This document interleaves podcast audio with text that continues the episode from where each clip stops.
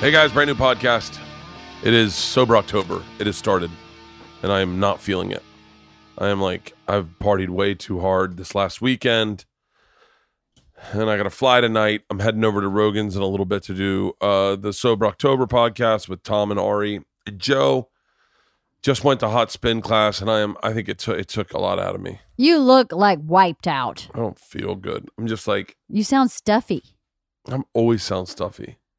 I always sound stuffy, and I always have gunk in my throat. Well, you do have allergies like airborne allergies, and right now is the ragweed season Yeah. in LA. You started sneezing last night. It's like you sneeze upon arrival. Did I? Yeah, you don't. Oh, Nikki Glazer's special uh Bangin' is airing on Netflix right now. It's streaming right now. She will be a guest on the podcast next week, I think, next week or Friday. I want to get it released soon, but I didn't want to flood it because I know she's doing a lot of press. So it's better to let the, you know, get a, get that little second Let it breathe, push. let it breathe, let but- it breathe. But go see it, Bangin'. It's fantastic. Nikki's amazing. But today's podcast is Jim Breuer. Guys, we have no reads up front. So let's just start the fucking podcast, huh? what? Can you believe it? Crazy.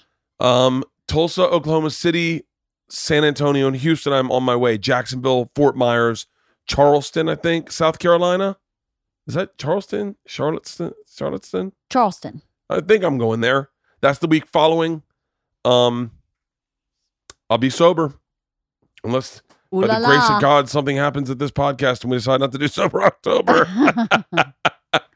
this has been the, this is the hardest this is the hardest one for me for some reason. this sober October. This one's the most. uh, Every time else, it's been like a fucking cakewalk. But this, I think, because I'm on the road so much and I'm working so much and traveling so much. But you know what? I, I, surprise myself and I do it every time. The, I, We were saying last night when we did first sober October. Leanne and the girls went camping that first week, and I was home alone for the weekend by myself, and I was like, I'm not going to make it. And then last year, I was on Cowheads Cruise for the first week of sober October, and I was like, I'm not, I'm not going to make it. And you make it, you make it. You don't have a choice. You make it. you have that Mickey Mantle gene. Yeah, Well, you think that doesn't apply to being sober? Aren't you sober curious?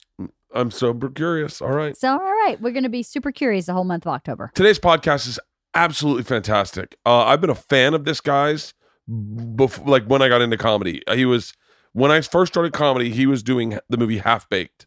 Um, he was hosting Premium Blend one year. I mean, I, I, I've been such a fan of his, and I gotten to work with him and be a friend of his now. And uh, it's one of the it's one of the things like you know when I, not to like draw a parallel, but when you say I don't know how I'm gonna get through today. You know, like uh, I don't like that's the thought going on in my head. I got to fly tonight. I got to go to Rogan's. I got to fly tonight. I want to see the girls. I got a lot going on. How am I gonna get through today? And you just get there, like, and you go, oh, I did it. I, I can't believe that I'm friends with him. That's so cool. Like, I can't believe I'm friends with Jim Breuer. It, it sounds so silly, but when I started, if you told me that Jim would be sitting in my man cave doing a podcast with me, I would have been flabbergasted. Yeah, and super psychic because podcast didn't exist back then. Let's start the podcast, ladies and gentlemen. My buddy, Jim Breuer.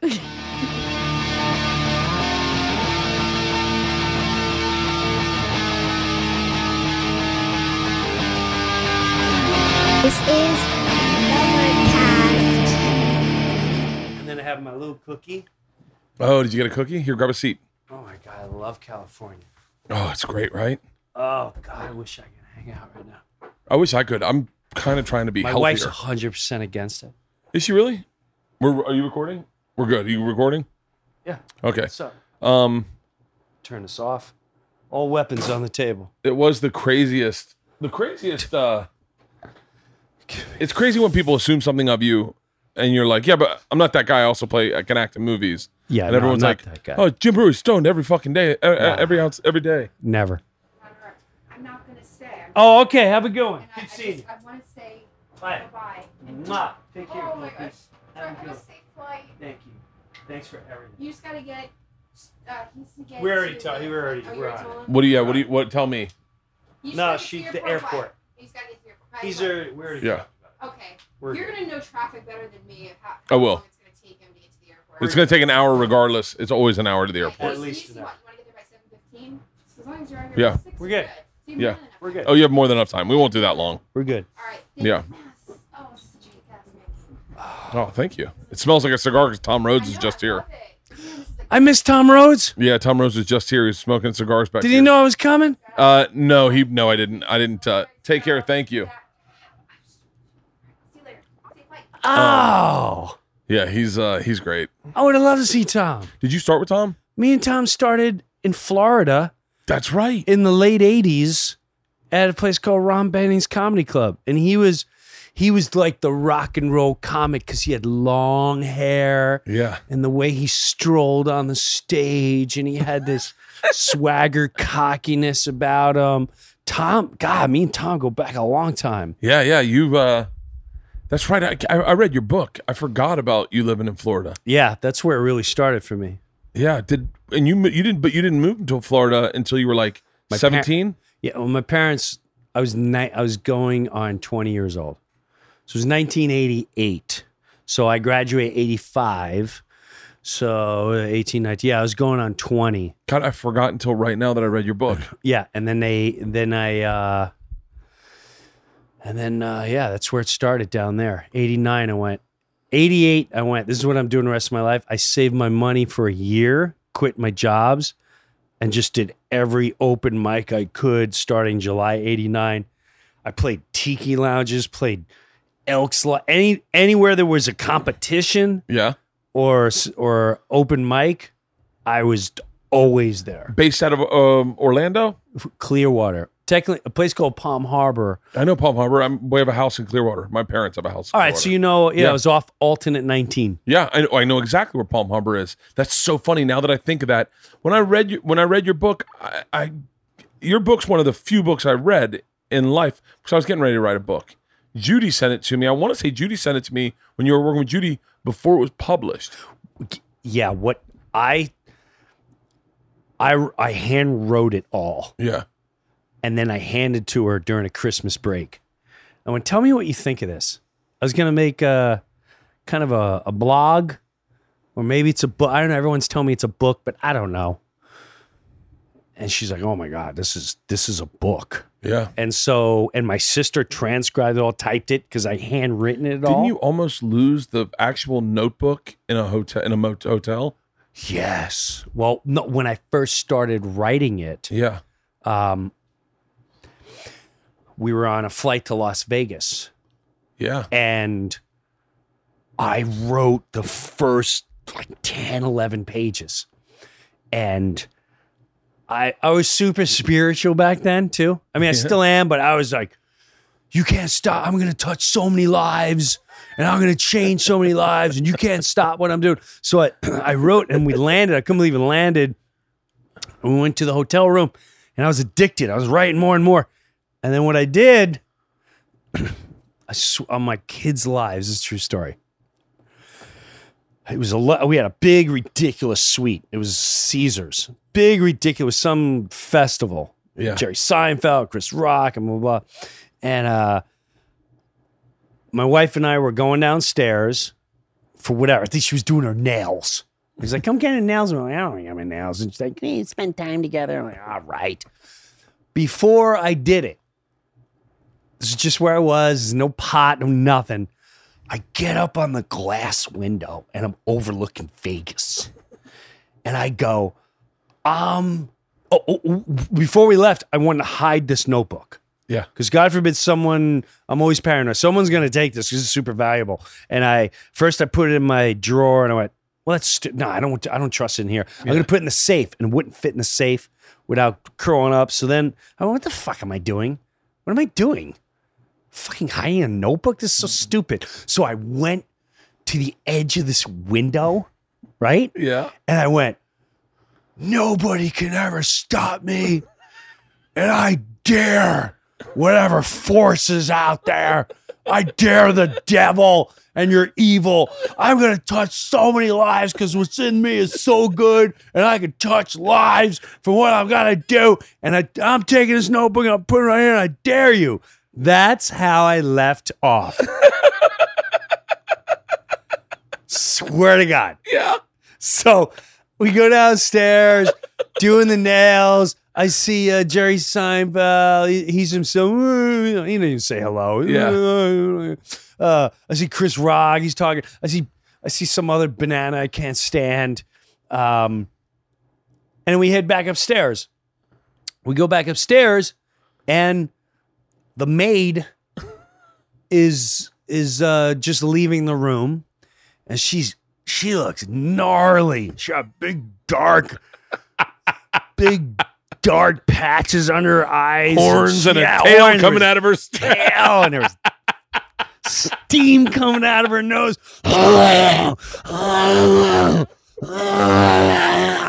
and whatever, she she heads down the hallway, and my wife jumps in the shower. So I'm gonna jump in the shower. and went, I'm gonna start. I'm gonna go write my book. Yeah. So I sit down and uh and this is after a couple minutes we settle in, I get changed, and I sit down at the long table where I put my notebook, which is still there, and I open up and it's blank. And I start I start looking through the notebook. I'm like, what the fuck? What it's, I'm completely confused. Yeah. And I, and I'm going through it. I'm, I'm looking for. Did I? Is this the notebook that I? I mean, yeah. This I only have one notebook. So I run in. And I tell, I tell my wife, like, did you did you rip the pages out of my out of my notebook? She's like, what are you talking about? I said, my pages are missing. It's either missing. Yeah. What the fuck is going? My pages are missing. Like, they're not missing. You're not. Li- Take your time. Look through it again. Like it's. I open it up. It's not there. So I, I'm looking again. I'm com- like, what the fuck is going on? They're gone.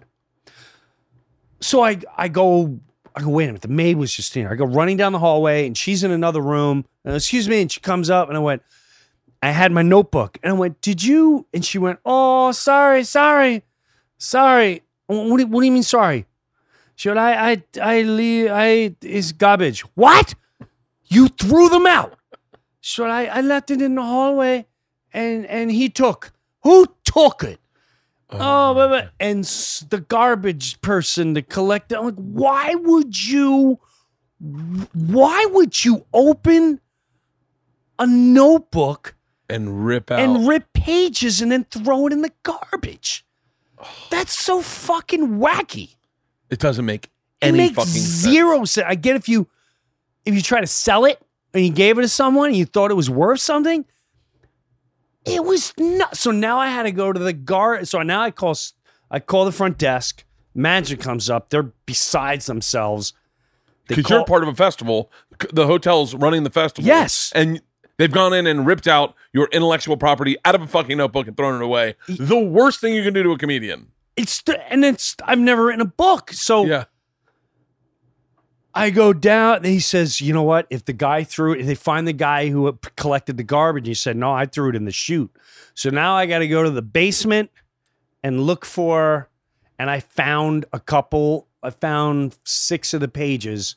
They were all crinkly and stuff. And I just, to this day, that was the most bizarre.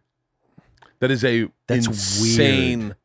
It's weird. It, it- it makes you. It now, makes- the reason why it's weird, Bert, yeah. if I didn't go through that wacky if if I didn't spend so much time worrying about and thinking about putting away and then going on the window And tempting. and tempting fate, yeah. I wouldn't have thought it was weird. Yeah. I thought maybe well, maybe uh it's still weird. Oh, I, I, But I'm telling you, on my children's lives, yeah. I have nothing to sell or gain from telling that story, Mhm. but just the blatant truth. It's it it makes you believe in something out there. It like stuff like that. I've I've done the night before I got the night before I got. I get a million of these stories, but God, I love those. Those are my favorite stories in the world. a million of them. The night before I got my first TV show, I was going in to test for it. I had four dice in my hand. I had four dice in my bag.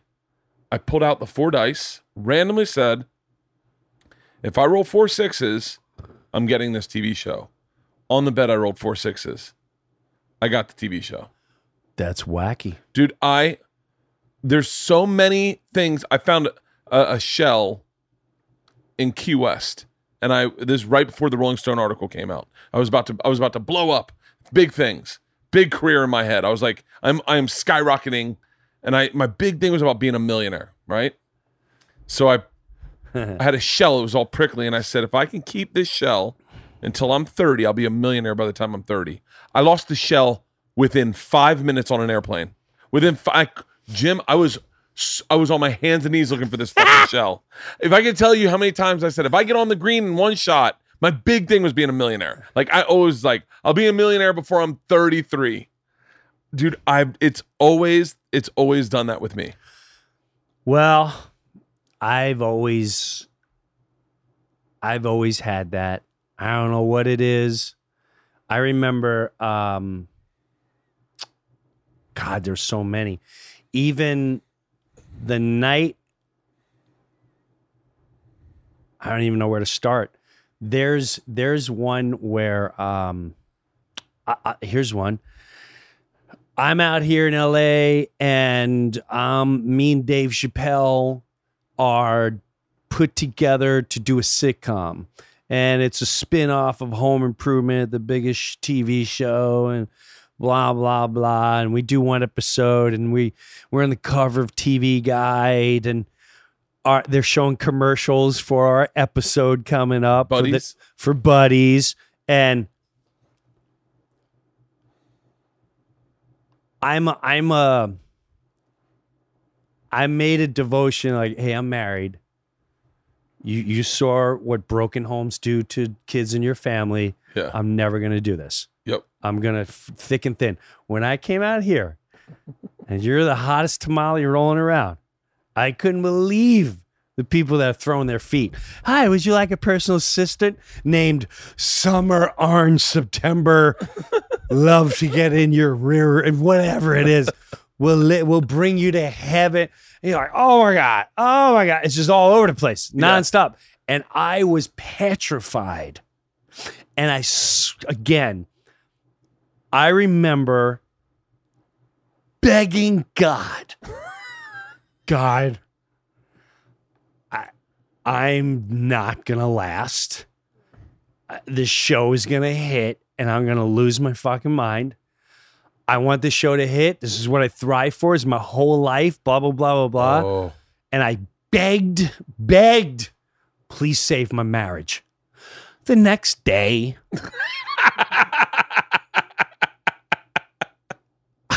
we go in and we're doing the the read for the second show, and everyone's talking about it. And it's a little weird. The room's a little weirder. Yeah. They're not as happy as they were the first week, but whatever. Eh, we're in it now. And about 10:30, they said, you know what? We're gonna we're everyone go home off the set. We're gonna do a lot of heavy rewriting. Um Jim, your call time's 10 a.m. Dave Chappelle, you're 10 a.m. Blah blah. I go back to my hotel and I have my two friends. I flew out because the premiere is about is happening Yeah. and I get a call. Hey man, can you come down to my hotel room? I gotta talk to you. I said, Well, me and my friends, because we're off early, they got a limousine. We're fucking we're out of here. yeah. Can I bring them? Well, why don't you come alone? Okay. I come down there and, and he goes, Yeah, uh he looks devastated. Is this Dave or Barry? Back. Yeah. he goes, um, "Yeah, man, the show and you are are not happening." And I went, "The show's not happening? What the fuck?" He went, "No, the show's gonna happen. Y- y- you're not. Ha- they they let you go." I went, "What?" And the first thing I thought of was, "You asked." To save your marriage. You asked. And I went, I didn't ask to get fired. I didn't ask for that. Yeah. Well, you know, it's fucking ain't your plan, retard. And I was just, I was shocked, devastated, but there was a little part of me went, whoa.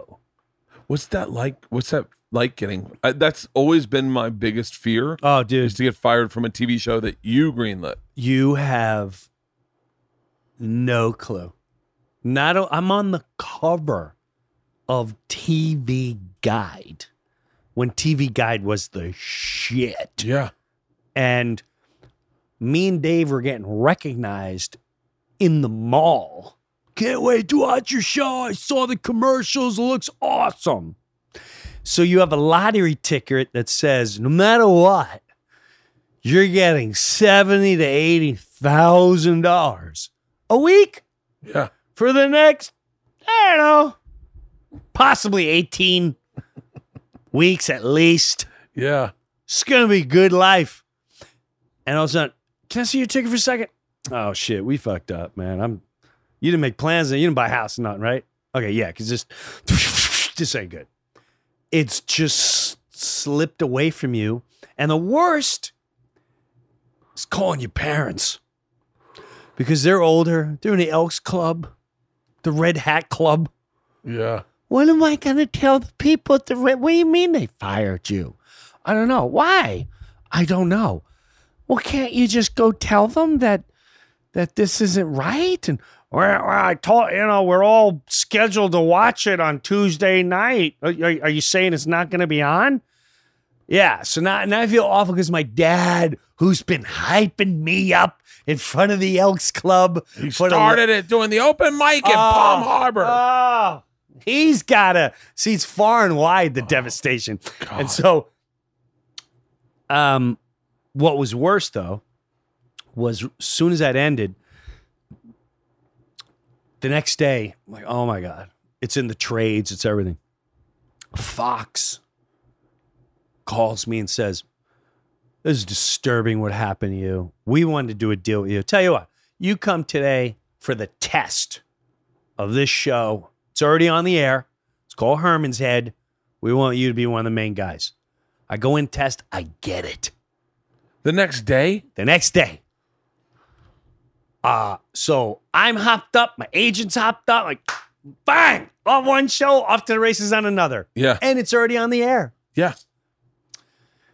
Yeah, no, you're in a contract with us and we don't have a deal with Fox, so that ain't gonna happen. So now I'm I'm I feel like a slave. I'm pulled out by Disney and they won't they fire me and now they won't let me get a job I just got.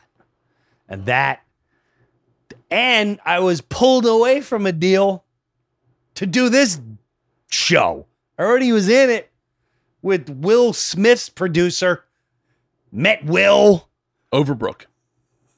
I believe his name is Pollock. No, no, no. The na- name of the Will's company is Overbrook. Okay. Overbrook Entertainment. Yeah. And I, I remember Will came in and I was like, oh yeah, it's Will Smith right there. It's Will Smith, French Prince Bel Air. Yeah. And so I knew him as the hip hop guy. Yeah. And so it was a it was a brutal slingshot into the industry. But you know, How long had you been doing stand up until when you got your fir- first deal?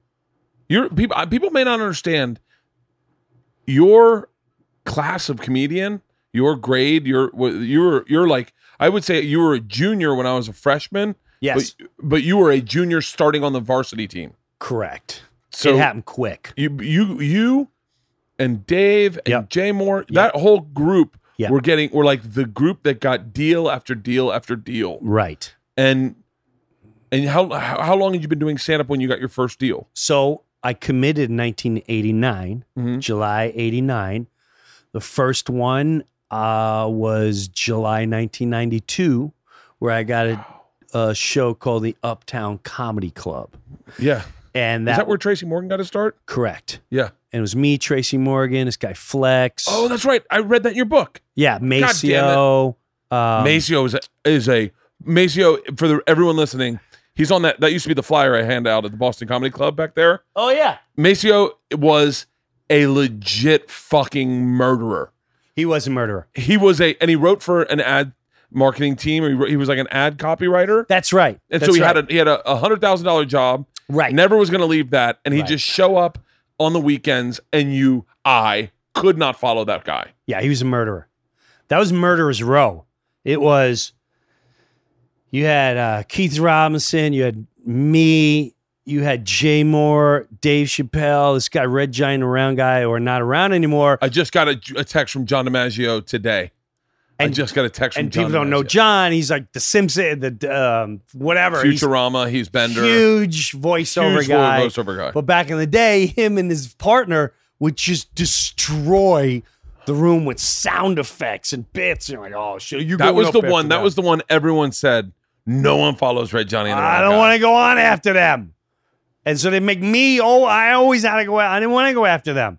Um, it was an awesome time. Awesome. I wish someone had video of Wanda Sykes, me, Jay Mohr, Dave Chappelle, Joe Rogan popping in here and there. It was Jeff Lifschultz, who's now Jeff Ross, which is still busted. I still I call him Lifschultz. Yeah. He doesn't like it, but it's a tough shit. What's up, Lifschultz? I'm not. As a kid, grew up my block. You know, Warshalock. It was called Jerry. No, you're Warshalock. Yeah. we grew up, and you were you were Lifschultz. What's up, Lifschultz?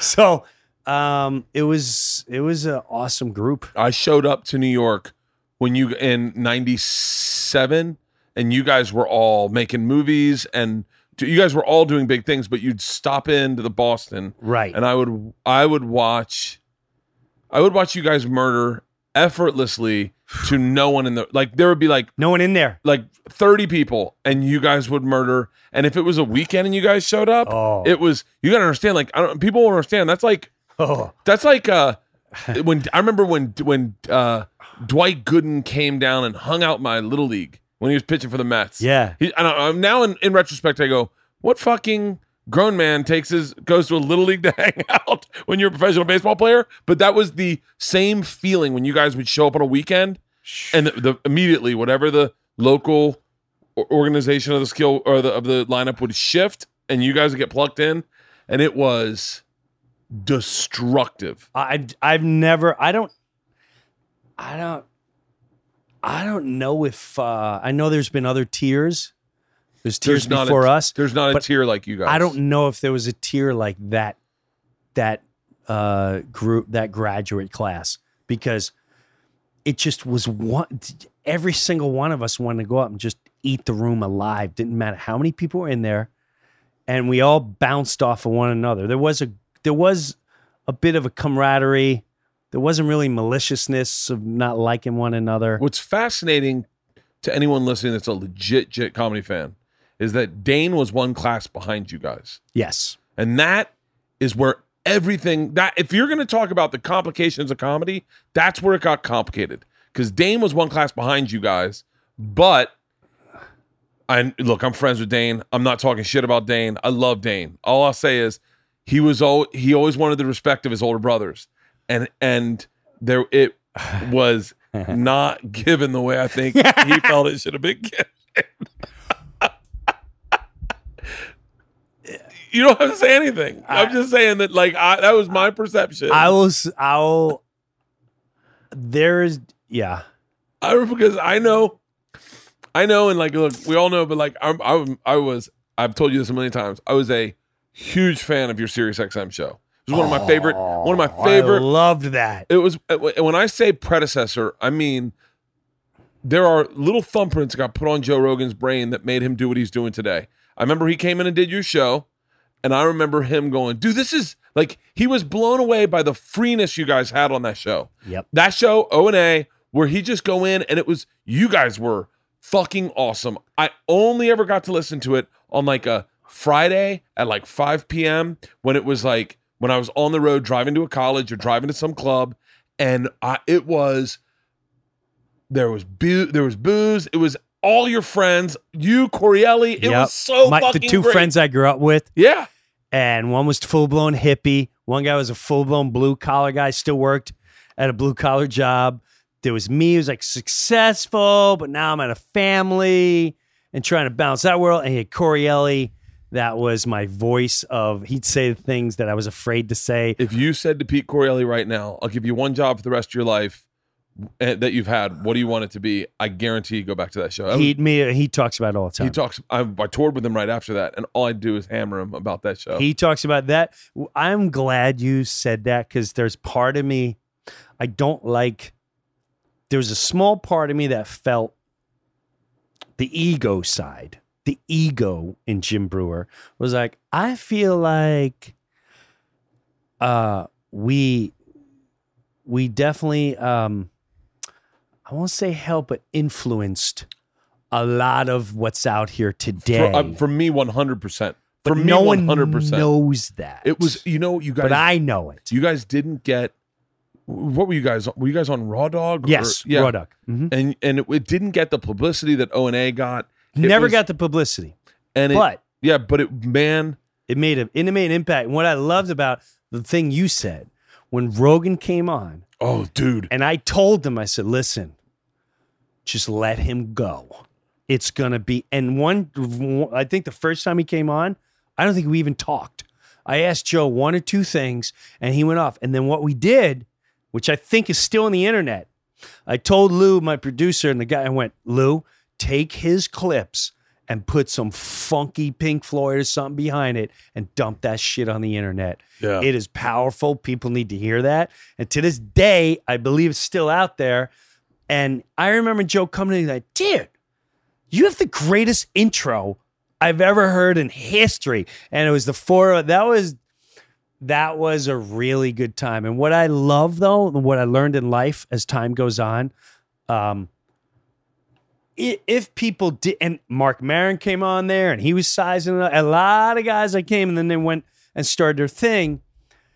If I know inside, if that's what, if that was a little bit of an influence, that makes me feel so fucking good. Oh, because a hundred percent. it's oh my god it's the, the this guy discovered himself. This these people are taking off. And i sit there almost like an old guy in a rocking chair going remembering i won't say that's where it started because that's that's just that's just foolish to say that.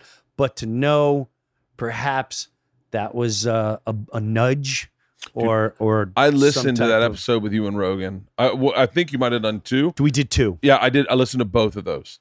I listened to both of those, and there was a thing on the old Sirius XM you couldn't record. It was the handheld one. You couldn't record it, but you could set a reminder for it to turn on to that station when a show started. Yeah. I, by the way, I'm not, I'm not exaggerating when I say I, I couldn't figure out how to get time out what pro and programs were happening. And I remember I think I called Sam or Roland and I said, I don't I'm having a hard time. And they said, Oh, you gotta get the handheld one, the handheld one. So I bought the handheld.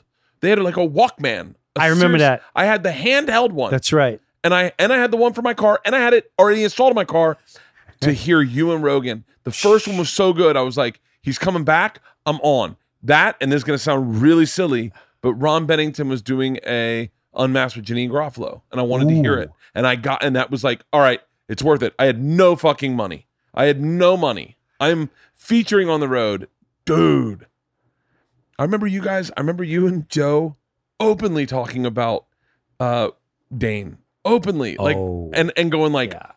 Huh? Like, but you don't. No one understands because they've listened to podcasts. No one. That never fucking happened. You have two comics, Yep. just, and I'm just sitting there going. Huh, huh. And I'm, I'm, I remember I was in a hotel room and I kept going out to the balcony, just walking to the balcony, going, "This is the best thing I've ever listened to." I'm listening to comics talk shit about comedy. I'm like, never, I've never heard anything. I literally was walking back and forth onto a balcony and off the balcony, like, huh, headsets on, and I guarantee, like, and I'm, I well, can- he was very profound what he said at the time because I was. But finish, finish no, no, no, no. I'm finished. Please, you talk. I'm. Ch- I I forgot we talked about an air because I also was really. um Someone came to me and like, hey man, I just saw this and that, and yeah, it's pretty close to what goes on in your world. I'm like, well, what do you mean by that? Well, I mean the mannerisms and the thing, and uh, this bit is very close. And then I was like, ah, I don't know, I, I don't know about that.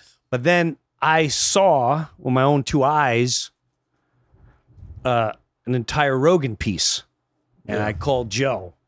I said, Joe, I just got to tell you, I worked here, and here's exactly what I saw, and I couldn't believe. And he went, dude, I already said something. And he was so non comfort. He went, you know what, man? That, I'm sorry to hear that because this person's addicted to killing, addicted you to. you two said that on that show. Yep. And it defined the rest of my career. It defined, you two said, when you get addicted to killing, Mm. you compromise everything in your career. You compromise all your artisticness. You got to be able to wi- be willing to fail. And I remember thinking, these are two, you and Joe were like, I, I, I can't put it in perspective enough, but like idols to me. I idolized you guys. I thought you guys were like, I was like, dude, if I can have, if I can just open for one of them for the rest of my life, I'd be happy. I'd be set. And you guys said when you you can't you can't be addicted to killing. And man, oh that that scared me. Uh, he's doing a bit on our on our porch on our wall. It's the porch guys. But I said I remember going like, I mean, it just it laid in my head. Don't be addicted to killing because you can become addicted to killing. Yes. And then you're willing to use others and try to convince yourself I created that when you didn't. And I think it, it's just, uh, yeah, I remember that. And then he said, he went into this powerful monologue about truth and where the world is going and truth is going to prevail over all. And he, he gave this really deep lecture. Divine like, Moments of Truth with Joe Rogan. There you go. 14 minutes. That I, Bluehoney.org. That's got to be a weed. I won't say this on our show, but I'm pretty sure this was on my radio show. Yeah, several years, Joe Rogan. Yeah, Breuer Unleashed. That's awesome. I'm treating the world of it. Today, Joe. Did, yeah, Literally, it's what the craziest thing is about it. It's it's natural, and your brain produces it. All right, you can hit. You can. I love Yeah. Joe, but I do not want to hear him talk yeah. about No, DMT we'll be here one for more 50. time. Yeah, yeah, yeah. but this is, um, I mean, we're talking 2008, 9, 10 ish. It's got to Maybe? be. I, I I could I could almost I could practically probably tell you the date because I w- I was it was the only time I ever did colleges in my life when that whole thing happened, and I but it was so. It was it's so where we are now with what we're doing in entertainment. Yes. and it's so what Joe's doing now, and I'm My God. I mean, Joe, but, Joe, but Joe's. I gotta give. Obviously, everyone's gonna understand. You got to give Joe credit because where Joe is now. I mean, the shit he did with Bernie Sanders, the shit he's done. I didn't with- even hear that yet. Did he interview him?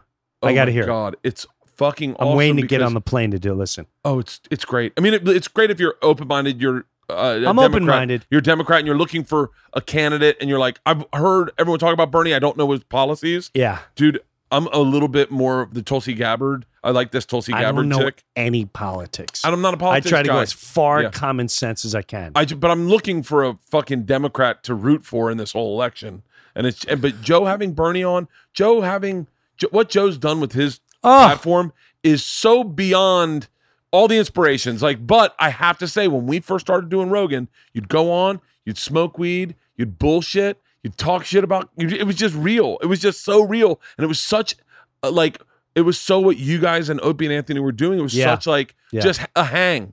It was a just hang. a hang. We used to call it the Tao. We'd have shirts that say the Tao, the Tao, T A Yeah. O of hang. That's more important than anything in life. And our rule was no pop culture, no news, uh, just no news and no pop culture, just hanging. It and was the real, greatest. real issues. I, I, I loved it, man. It was. I look back now, like you know, it's it it had its time, made a lot, and now all this is out there. And I have to say, the most exciting. I, I'm able to sit back and really. I look at Joe. And I can honestly say, I thank the universe that he is doing what he does. We're yes, I we we need that human being bad, dude. We, bad, I- and I love him to death. I am so I can't even tell you. I sleep better at night knowing. that Joe Rogan's out there. I swear to God, on my life, I sleep better knowing there's a Joe Rogan out there. I sometimes feel like the light that the world is a little fairer because of Joe Rogan. I believe- uh, me too. I swear to God. Me too. I thought it today. I was coming back from spin class, and I went, and someone someone texted me something shitty, and I thought, you know what? Joe wouldn't let this. Remember that? Like the way he stood up, the way he stood up for Mencia for to Mencia for all comics, dude. He had to he had to die on the cross. He and did. be resurrected. He, He- had to be die on the cross and He- be resurrected to be where he is he today. got murdered. He got murdered by his agency. They dropped him. they you will stabbed never, him in the rib cage. never work again. We are keeping this individual who took from others and Yes. and been again stolen. And you, how dare you point to the truth? Pro, that is a living sacrifice. A living, all of us said, how could they drop him? How could the comedy stores turn their back on him? What's he gonna do now? Money rules over truth. He We pushed are- that rock to the side, walked out, and said, "Turn the mics on." Oh my God. Thank you. Thank you, Joe. I love you.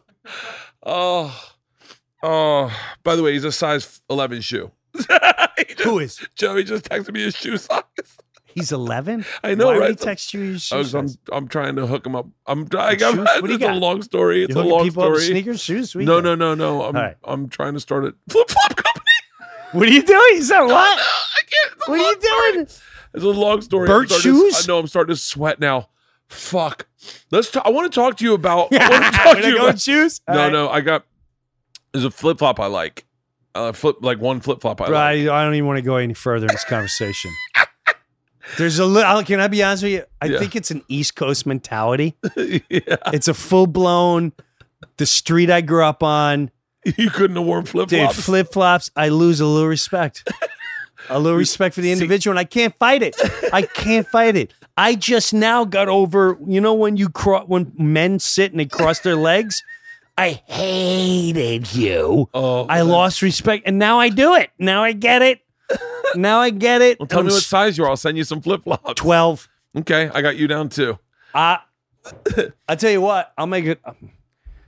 It's gonna be very hard, but if I, if They're you get so me to wear flip flops, dude, I swear I'm friends with like uh, rock guys, Yeah. and when I see James Hetfield Metallica wearing flip flops, a little part of me going, dude, I I don't know if I don't know if you should let that out. Oh, it was kids like you that moved down to Florida at like 19, 20 that would walk out on the beach in, in tennis shoes. Yeah. And no socks. And I go, oh, what the fuck is wrong with you? What are you, a fucking animal? There's I- sand's getting in your shoes. I would walk. I would walk on with socks up to my knees and work boots, going, yeah. What time is it? You see what time it is? Fucking Oh. northeast. That's why. It was a jackass. Oh my God. Dangling cross earring. Did you have a dang? Oh, yeah. A mullet? I had a mullet. Oh, yeah. yeah. You have great fucking hair. Cut off ACDC shirt. You don't want any of this. You don't want any of this, Florida. I feel like if you and Jim Florentine had bumped in on, Oh. a, on a, a laying cement, laying concrete, you'd have been like best friends. I didn't believe Jim when he first came on the radio show. He goes, and they said, "Oh, we didn't know your face." Like, what's there not to like? I mean, a guy who's like late forties and he loves Judas Priest. Went, "You love Judas Priest?" He goes, "Ah, I love Rob Halford, love him." I'm oh my god, we're gonna Oh. hang out. Yeah, My favorite Jim Florentine story. I know people have heard this, but it's my favorite story. I'm in Tampa. I'm doing the improv. He's doing uh side splitters. yeah, And I t- and I tell him, hey, I'm running a half. We're doing radio together on Cowheads, Mike Calta show. cowhead. Yeah, And I go, hey, I'm running a half marathon tomorrow. You want to run a half marathon? He's like, well, fuck it, why not? So so he shows up. he sounds just like He him. gets he gets it's I by the way, that was a lucky stab in the dark side. Heard your impression. All right, you? He, yeah, he does the show, hooks up with a chick, doesn't stop drinking until four, meets me at 8 a.m. with all brand new running gears, right? We run. He quits halfway to take a shit at a Holiday Inn, eats breakfast at the Holiday Inn, right? Eats breakfast at the Holiday Inn, walks over to meet me up at the end of the race, and the only way he can get there is by jumping back in the race. He jumps back in the race for the last mile, sprints in, and wins his age division. He didn't even run half of the fucking race, and they're like, and the 40 and over, Jim Florentine. Jim, come on up here and take this award. Oh, How long you been training for this? uh, you know, I just, uh, you know, I go out there and do my thing, you know. he uh in that race, we were talking about concussions, and he goes, he's like, oh, you ever get a concussion? And I was like, yeah, I've had a few. I had one really bad. And he was like, how bad? And I was like, They, I was, I had to spend the night in the rectory with the priest, and they had to wake me up every hour and touch my genitals. And he was like, "Oh, I think, I think you're molested." and I was like, I was like, wait, they don't have to do that for a concussion. He goes, no, they definitely don't have to do that. they definitely, definitely don't have to. Do it. it was the hardest I've ever laughed while running. Both of us were jogging, literally crying, laughing. Mid roll reads. Mid roll reads. What are they? These are mid roll reads. Support for Bertcast comes from Whoop. Welcome to Sober October, powered by Whoop. Whoop combines a wearable device with state of the art software to help athletes and high performance operators improve recovery, training, and sleep, and make better lifestyle choices with real time feedback on your body. This month, I'll be wearing my Whoop 24 7 to understand the impact sobriety has on my body. I'll be looking at the impact on my heart, nervous system, sleep performance, and more. You can actually follow along with me, Joe, Tom, and Ari on our Whoop team. Join Whoop and get on the team. Get the Whoop Strap 3.0 free when you join. Go to whoop.com and use the code Sober October at checkout and get the month of October on us. Whoop works with the best from the NFLA to the Navy SEALs, but the insights apply to all of us.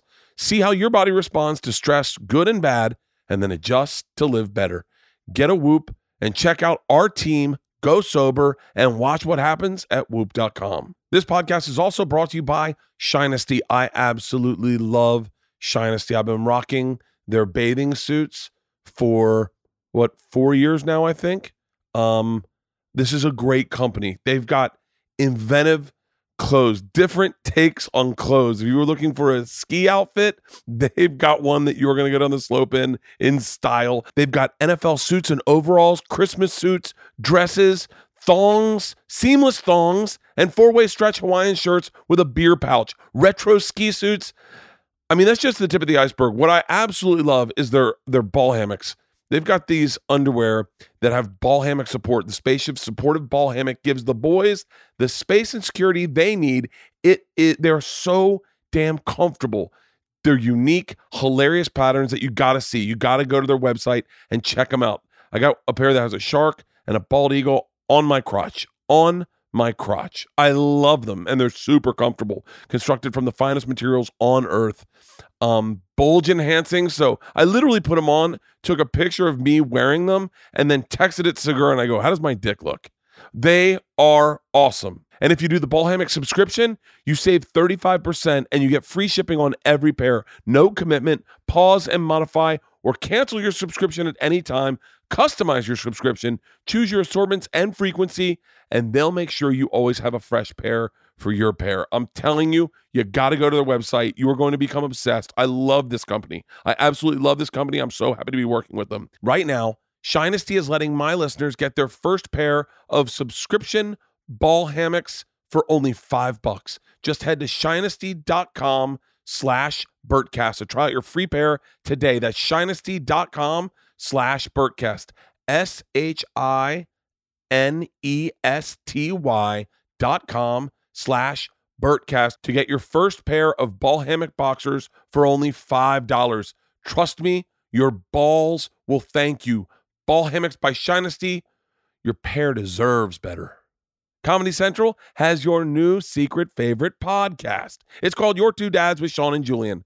Host Julian McCullough and Sean O'Connor are comedians and longtime best friends who also happen to be dads. In their podcast, they share crazy stories about parenting with other comedians, writers, and actors who also happen to be dads and even a few moms. They've chatted with John Levenstein, Rory Scovel, Adam Pauly, and even hung out with Jodie Sweetin. That's the Stephanie Tanner from Fuller Full House, Full Full House, Full House, Fuller House, you know, who's now a mom, an incredibly filthy mouth. You're going to love it. If you're not a dad or a mom, you're still going to love this podcast. Sean and Julian have an amazing chemistry and just pull the craziest stories out of folks they talk to. But if you are a dad or even know a dad, you're going to love hearing all the hilarious jokes and humiliating tales these guys tell. Subscribe to Your Two Dads with Sean and Julian for Comedy Central's idea of a parenting podcast. One of the hardest things to do is strike up a conversation with someone when you're out. How many times you've been in the situation, you're at a bar or out shopping, and you see someone that catches your eye, you get too nervous to approach, or worse, you end up talking about the weather. Honestly, the best way to start a conversation is let them approach you. So here's an alternative, okay? You're out, you're feeling good and confident because you've got on a Vincero watch. They come to you and say, hey, buddy, nice watch. Boom, you're talking. Vincero Watches is one of our newest sponsors, and they are here to get you noticed. These watches are sexy, and I've been wearing them for a while. I get compliments literally every time I wear them. I've even caught strangers staring at my watch on an airplane. They're really just that good looking and eye catching. These quality wristwatches are the perfect conversation starter. Why?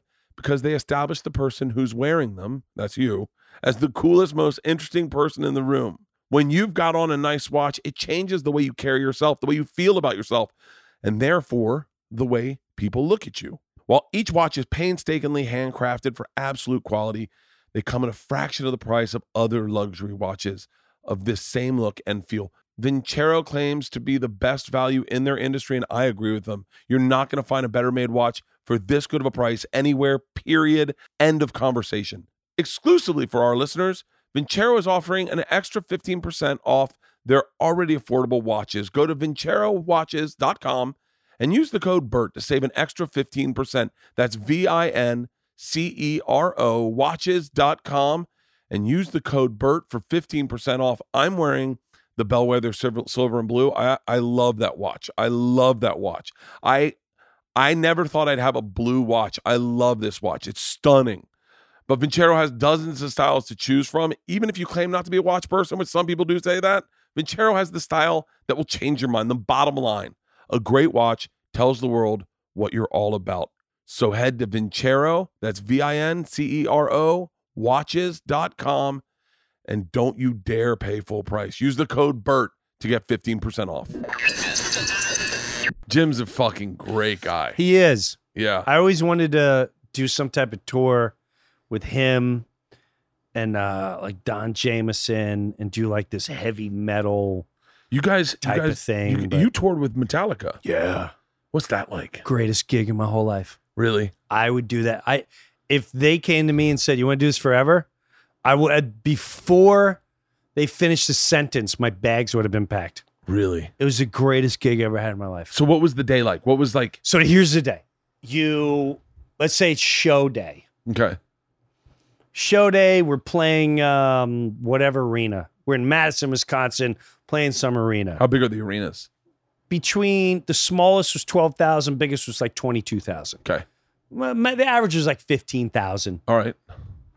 we would um now i'm on the bus so if we're if we're if we're at a hotel let's say the tour's just starting all right it's a Okay. new leg they have uh 12 cities in in 20 days and you're off every other day so you, they fly you in a day or two early your decision. You're staying at some hotel in whatever city with the whole hotel is metallica crew. Oh wow.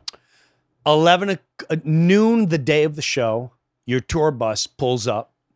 You pack your tour bus. You head to the venue.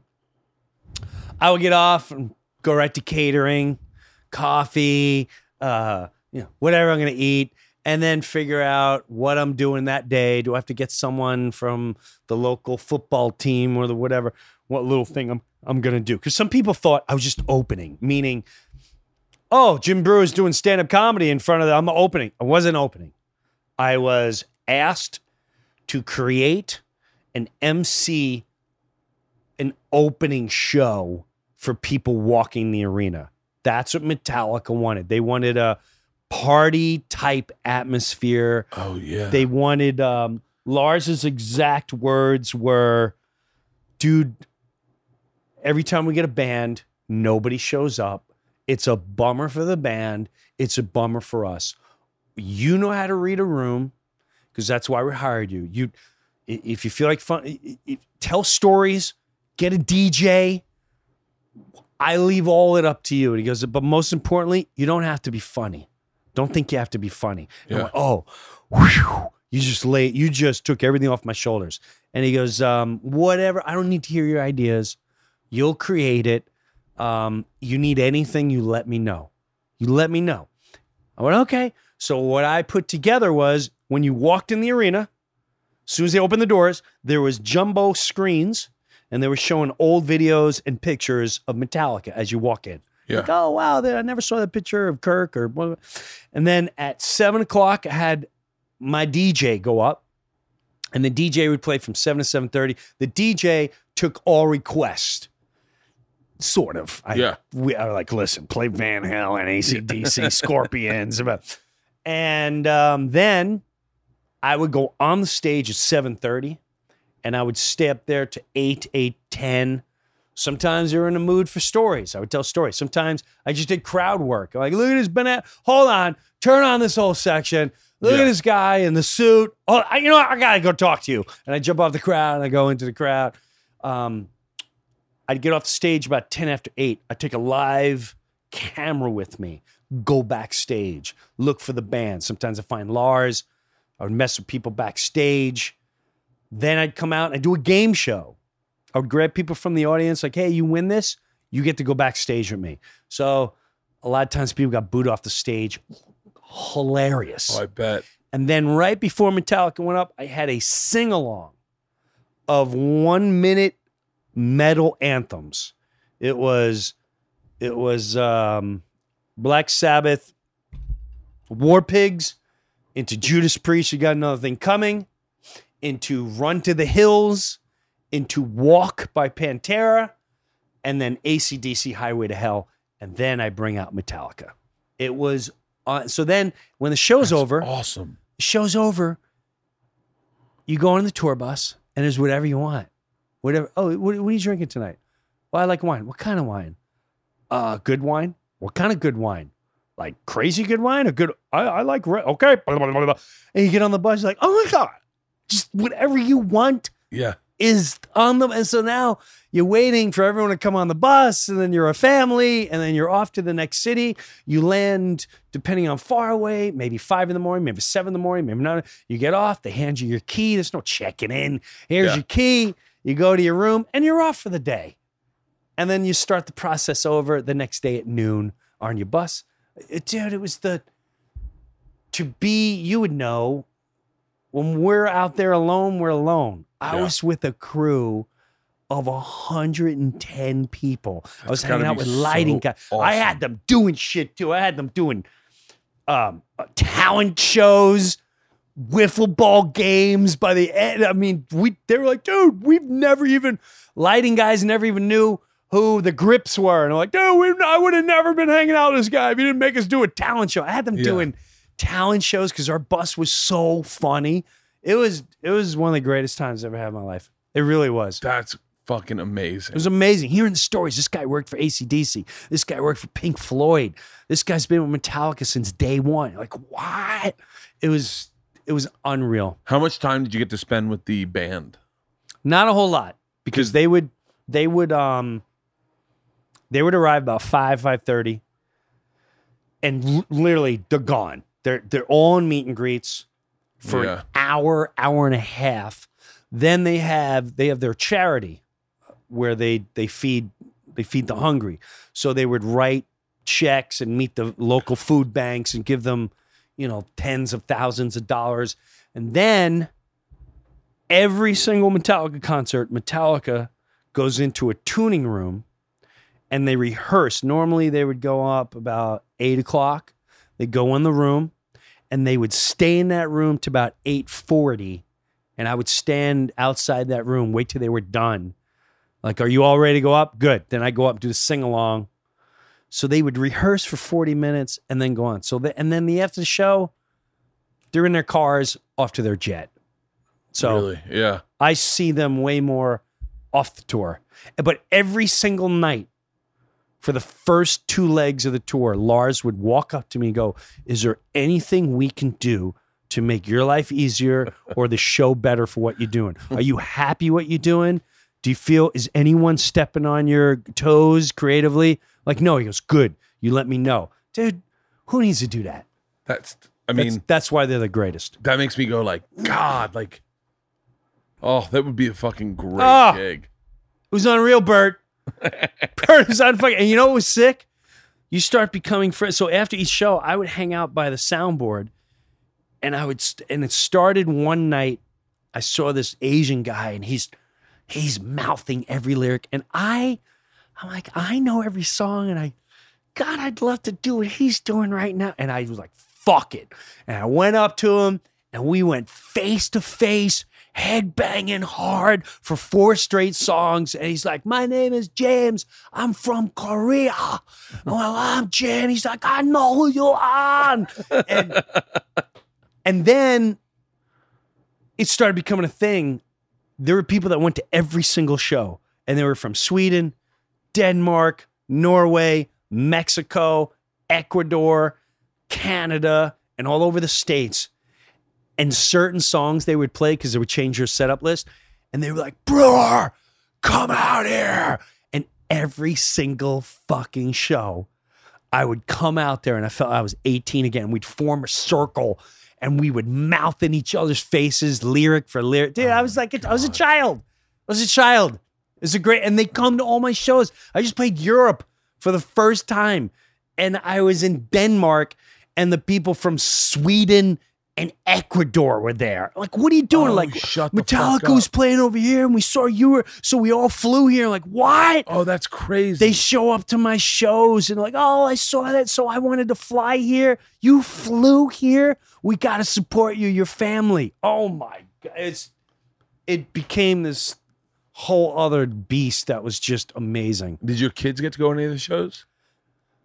No, they know Mr. Hetfield, and they they it's it's Mr. Hetfield. Yeah. So like my youngest one likes Mr. Hetfield's music. Yeah. Um, and he thinks, and she thinks Mr. Ulrich is the greatest drummer. Um, Wait, how old? How many kids you have? Three. 2017 and 14. But our kids grew up together. They're like cousins. Yeah. And it's just so that Oh, other yeah. dimension is they don't see him as that. Yeah. They just see him as Mr. Hetfield. that's crazy. it is it's pretty funny. It is pretty funny. Rogan, I reached out to me before he had him. He's like, dude, I'm getting James. And I went, listen, let's talk about this, that, and that. Oh, that was a great podcast. And you're gonna, he's the greatest guy. He's super cool. Don't be afraid to go with him anywhere. He's not a partier. He's not a this. He's like, dude, thank you. So that seems to be the the trend is that like you when you see these great rock stars, yeah. like the ones that are still doing it where and bringing it every night, they're like, "Oh yeah, I've lost drugs and alcohol. I'm just a regular human being who just rocks." Yeah. Nah, I can't say that for all of them, and I can't say any of them party. Yeah. Um, it was weird going backstage. You see yoga room, Kirk's yoga room, Lars workout room. Dude, I would love that. If I'm a rock star, I have a hot spin room, like where I can, like, I would love that. Yes. I would fucking love that. Yes, a physical therapist. It was unbelievable. It was it was wild. Man. I was this is- close to bringing a dance instructor with me on this tour because we were thinking about doing hip hop. We, I let me rephrase that. I was trying to pitch the guys to do hip hop yoga for uh sober October, and I was like, "We'll all bring our own physical." Uh, Are you going on a tour? I'm, I start my tour um I start mine October. September 12th. I start, and then I end November 23rd. How many how many cities you doing? Uh, 38. Damn, Yeah. that's a lot. I'm doing that, but in all I go from October to December fourth. Oh yeah. I'm So I'm, you you're pouncing them. I'm I'm gone every week. Wow. and then I start up again. I'm not supposed to announce it, but I start up again January and then go until I think the first of June. Whoa, Yeah, that's a lot. it was. A, it's like the first time I can. What's the, it's it's make what is it? Make hay while the sun shines. I'm the same way, Bert. I this is I just announced a tour, and I never did a national tour. Yeah, I- really. where- yeah, it's but always you did the you did the one with in the tour bus with the Yes. with your but that was early 2000s. yeah. That's That was before that was before you would announce tours the way we do now. correct, and that tour led to the radio show. Did it really? And I didn't want to leave my kids alone, and It's a very so wise choice, Jim. I'm sorry, man. I, didn't wish mean I like wish that. I had made that same call. listen for for many reasons All right. One just my heart was tugging me, or whatever. There was a lot of things involved Yeah. where I realized I can't be away because a lot of things are crumbling uh, while I'm away. So that's why I went to Sirius and went, hey, I got a great idea for a radio show, Yeah. but I got to bring my friends and I got to bring Pete Correale. And if you allow us to do this, and, and you know, so that tour led to the radio show, which led, and now my kids are older. Uh, I did a lot of things at home I wanted to do with my parents and my kids and this and and I think my wife just wants me out of the house. But I feel good where I'm at. Yeah. I love where I'm at, and I learned from touring with bands like Metallica. Like, oh, this is how you. You know what? We haven't done this in a long time, and the the group I have was perfect to go. We're announcing this tour, 36 dates. Here's where we're going, and then we'll do 2020. But That's great. it's slightly on hold 2020 because something cool may come along that's circling. That's great. Yeah. It's always good to have a tour on hold. Right? oh my God, feels good. Here comes a new deck. So now are you going to do it? How are you going to do it? Are you going to fly everywhere? Are you going to take a tour bus? Or are you going to? I, I don't have money for a tour bus. I'm not Yeah. gonna lie to you. I don't have that kind of. That's a lot. That's that's. Just to rent. You can rent one. I know it's still ten smack. It's ten grand a week. Yeah. It's- ten grand a week. Yeah. Yeah. So $120,000 if you want it for the whole time. it's 120 grand. Yeah. Um, that bitch is already cru- It's that budget's already crushing me.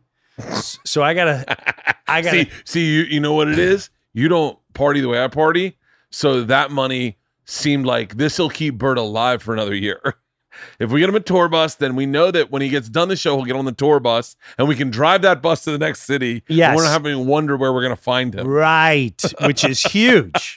Dude, when they said the number, I was like, I'm not cutting a hundred. That's a lot of fucking money. I'm That's not a lot of wood. budget. That's like, right. they're like, hold on. My, That's my wife was like, greenlit, light it. Yes. We're getting the tour bus. And that's the thing. It's if I didn't have bills Yeah. that I have, I got three kids. I got college, Oh, privates. Um, there's still when when they're out, yeah. I will take the tour bus to even out the. sky. I don't care if I come out with nothing. Yeah, but you, but I'm you- tour bus. But you don't. You, I have a fear of flying. I drink on planes, and so Oh, really? for me to fly and do this tour was just it just didn't. I was like, I can't do it. oh, so that's why you're doing. Yeah, See, I can't now, do it. I'm doing a sprinter van. Oh, brilliant, brilliant. I'm Brilliant. driving Yeah, because I'm a you, control freak. I need to drive. I don't trust anyone. I know Yeah. I'm not going to be wasted. I know I'm not going to be fucked up. After the show, I'm the tour manager. Tighten up. You. Fucking, God if you're not here at seven in the morning, I'm fucking leaving without you and you're figuring it out and you're We're paying like for it. polar opposite human beings. Yeah. I was like, I can't be in charge of anything. I Yeah. can, guys. I can show up to the show. That's about it. Know that I'll take my shirt off and I'll tell the machine. That's it. And so, but I got I got two guys filming and editing. That's you did that for when, when you were with Metallica. You, had- Yes. you were putting it on your Patreon. Correct. Brilliant, fucking brilliant. That kid was so good, Metallica took him. Are you serious? He's if you go on Metallica's site right now and you notice some of their videos are a lot better, they're Yeah. movie like, it's my fucking kid. they took him. They took my guy. so I got another guy, and and hey, my hat off to him. He was he. he I, I say he's my guy. I'm just kidding. No, of course, dude. he was yeah. he, he- I brought him on the tour. Uh, I've had him around. He films all my shows. Blah blah. He's like, oh my god, Metallica. I went, oh my god, go. Of course, yeah. You don't say no to that. Is he's gone to like he's going to fucking Australia. You're he's 21. He's living the dream. 21. You gave that kid the best foot in the door he'll Oh ever get in his entire career. Oh my god. So I got two people on tour filming, editing. It's great. Um, and I need I have a tech guy because I've filmed. I bring screens, filming, nice. showing stuff when you when you come in, and then uh, I'm thinking about bringing a merch guy because it's a lot of merch on this one, a lot of merch, but not bringing merch. You order it there. Yeah. Bringing get- merch is a pain in the balls. Yeah, it's uh it's I would lo- you know what I would love to do? I would love to do I would love to do I, I wish they would make Montreal's comedy festival more about us I wish we were in charge of it. So like someone could go up and we could have like a like a town hall meeting with a, an expert panel talking about merchandise, and and so that we could all streamline how we do merchandise because everyone does it a little different. Like Tom Segura is obviously everyone knows I love that guy, but like the way he's run his business, podcasting, is genius. Everyone should take a page from that guy podcasting. The way uh, Ralphie and Gabe do merch or did, but Did Gabe, yeah, they were. I I firsthand watched it. I mean, it's it's just it would be neat to do if if um, Montreal was more about us learning from each other than the industry trying to separate us a little bit. Mm, sounds I- like, like, we have we- to put something together. I do it. I do a. I do. I always want to do, like, I've I've always been very honest with people about money. It's a, it's the worst thing in the world. But like, if a young kid is going out to headline and he goes, so like, what do I? What kind of money should I expect at the improv for a weekend? I was like, oh, I'll tell you what I made. I'll tell you everything I made, all my train, and I'll tell you where. I talked to a guy. I'll tell you later off air who was like, "I'm doing my first theater tour. What should the money be like?" And I was like, "I'll tell you exactly what it's like." And I gave him exact fucking numbers. But I always think that that helps us as a poor opposed to hurts us. Absolutely, because some guys think they should make X amount of dollars. But then I'll explain to them, listen, it's about your demand. If they're coming just to see a comedy show, Yeah. you're not really worth much. If they're paying just because you're there, That's when you have a that ups the ante and Yeah. now it's a whole different beast. That's and that's why we do all this. You know you um and a lot of other guys i'm learning from all of you because i'm still in that old school world of you do stand-up comedy and you're discovered. Oh they want to give you a, a show and they want to give you a special and those days are over so i have to people go you got to do a podcast you got to do this you got to i'm like i don't i don't know how to promote myself you and D were doing a podcast for a while, weren't you? we do little stits and we i just started up again Okay, yeah. but even that i i have i don't ha- i I loved it. It was it was the chaos of your house on a podcast. yes and it still is going to be It was great. It was so much fun to listen to because it would be like you'd be here like, "Hey, "What are you guys doing in there? Shut the God, shut the door!" i forgot we it did was, that. dude. It was great. It It, was was, gonna so. be more. It's my favorite. It's my favorite thing about a podcast is when like this. and people are real and it, there's there's you Rogan used to have in his in his old podcast, and when he did it out of his house, Yeah. he had a landline that would ring for random reasons, just random. And he never answered it, dude. I used to giggle every time that would ring because whatever conversation was happening, it would it would halt, and he'd go, "God, I got to get that fucking landline." What were we talking about? And they'd shift and never continue the same. It was like my favorite thing of a podcast are the broken bits. The broken bits make it so great. I had, yeah, I agree with you. And I, I, we, we have to get back. We had a, we had a bump. D and I had a, a, a we had a bad, worst blowout in 15 years. And we had, and we, we tried coming back and we started fighting on the air. And then we said, forget this. And so it took a while to mend. So I went ghost from like April all the way until this week Really, this week I just started up again. Um, and uh, we, you know, we we figured things out and talked it out and blah blah blah. like a, you guys separated? No, Oh no no no No, Just no, the no. po- okay yeah yeah. Yeah. But yeah. it was just because D's a little bit like D's. I think my wife is like D. When I read about her and I know her journey, I know what she's kind of been through. right. And I've talked to you, and the way you talked about her Yeah, at times, I was always like, God damn it, man, she's a gangster. she's a gangster on, on many levels. And you know, I got to also remember, shit, she's got a loaded gun facing her every day of her life, going. Today could be the beginning of the end. Is that the? That's the have cancer. She's got yeah, stage four. Um, yeah, stage four breast. It went everywhere. It metastasized, liver, lung. I thought she beat it. no. So what happened was a year and a half ago. So first she got in 2012, and she beat it. 2014 came back, went through chemo, went through everything, uh, and then beat it. And then 2000, s- the end of 17, she didn't tell me. You know, I came I'm like, what? Why is there? I came back from like a baseball camp. I'm like, why? Who's this doctor? And she took the paper and she's like, oh, it's not. It's nothing. Whoa, whoa, whoa. No, so what, what's going on? And she was nothing. They found spots. It's not a big deal. I think it's from. I think I totally believe it's scar tissue.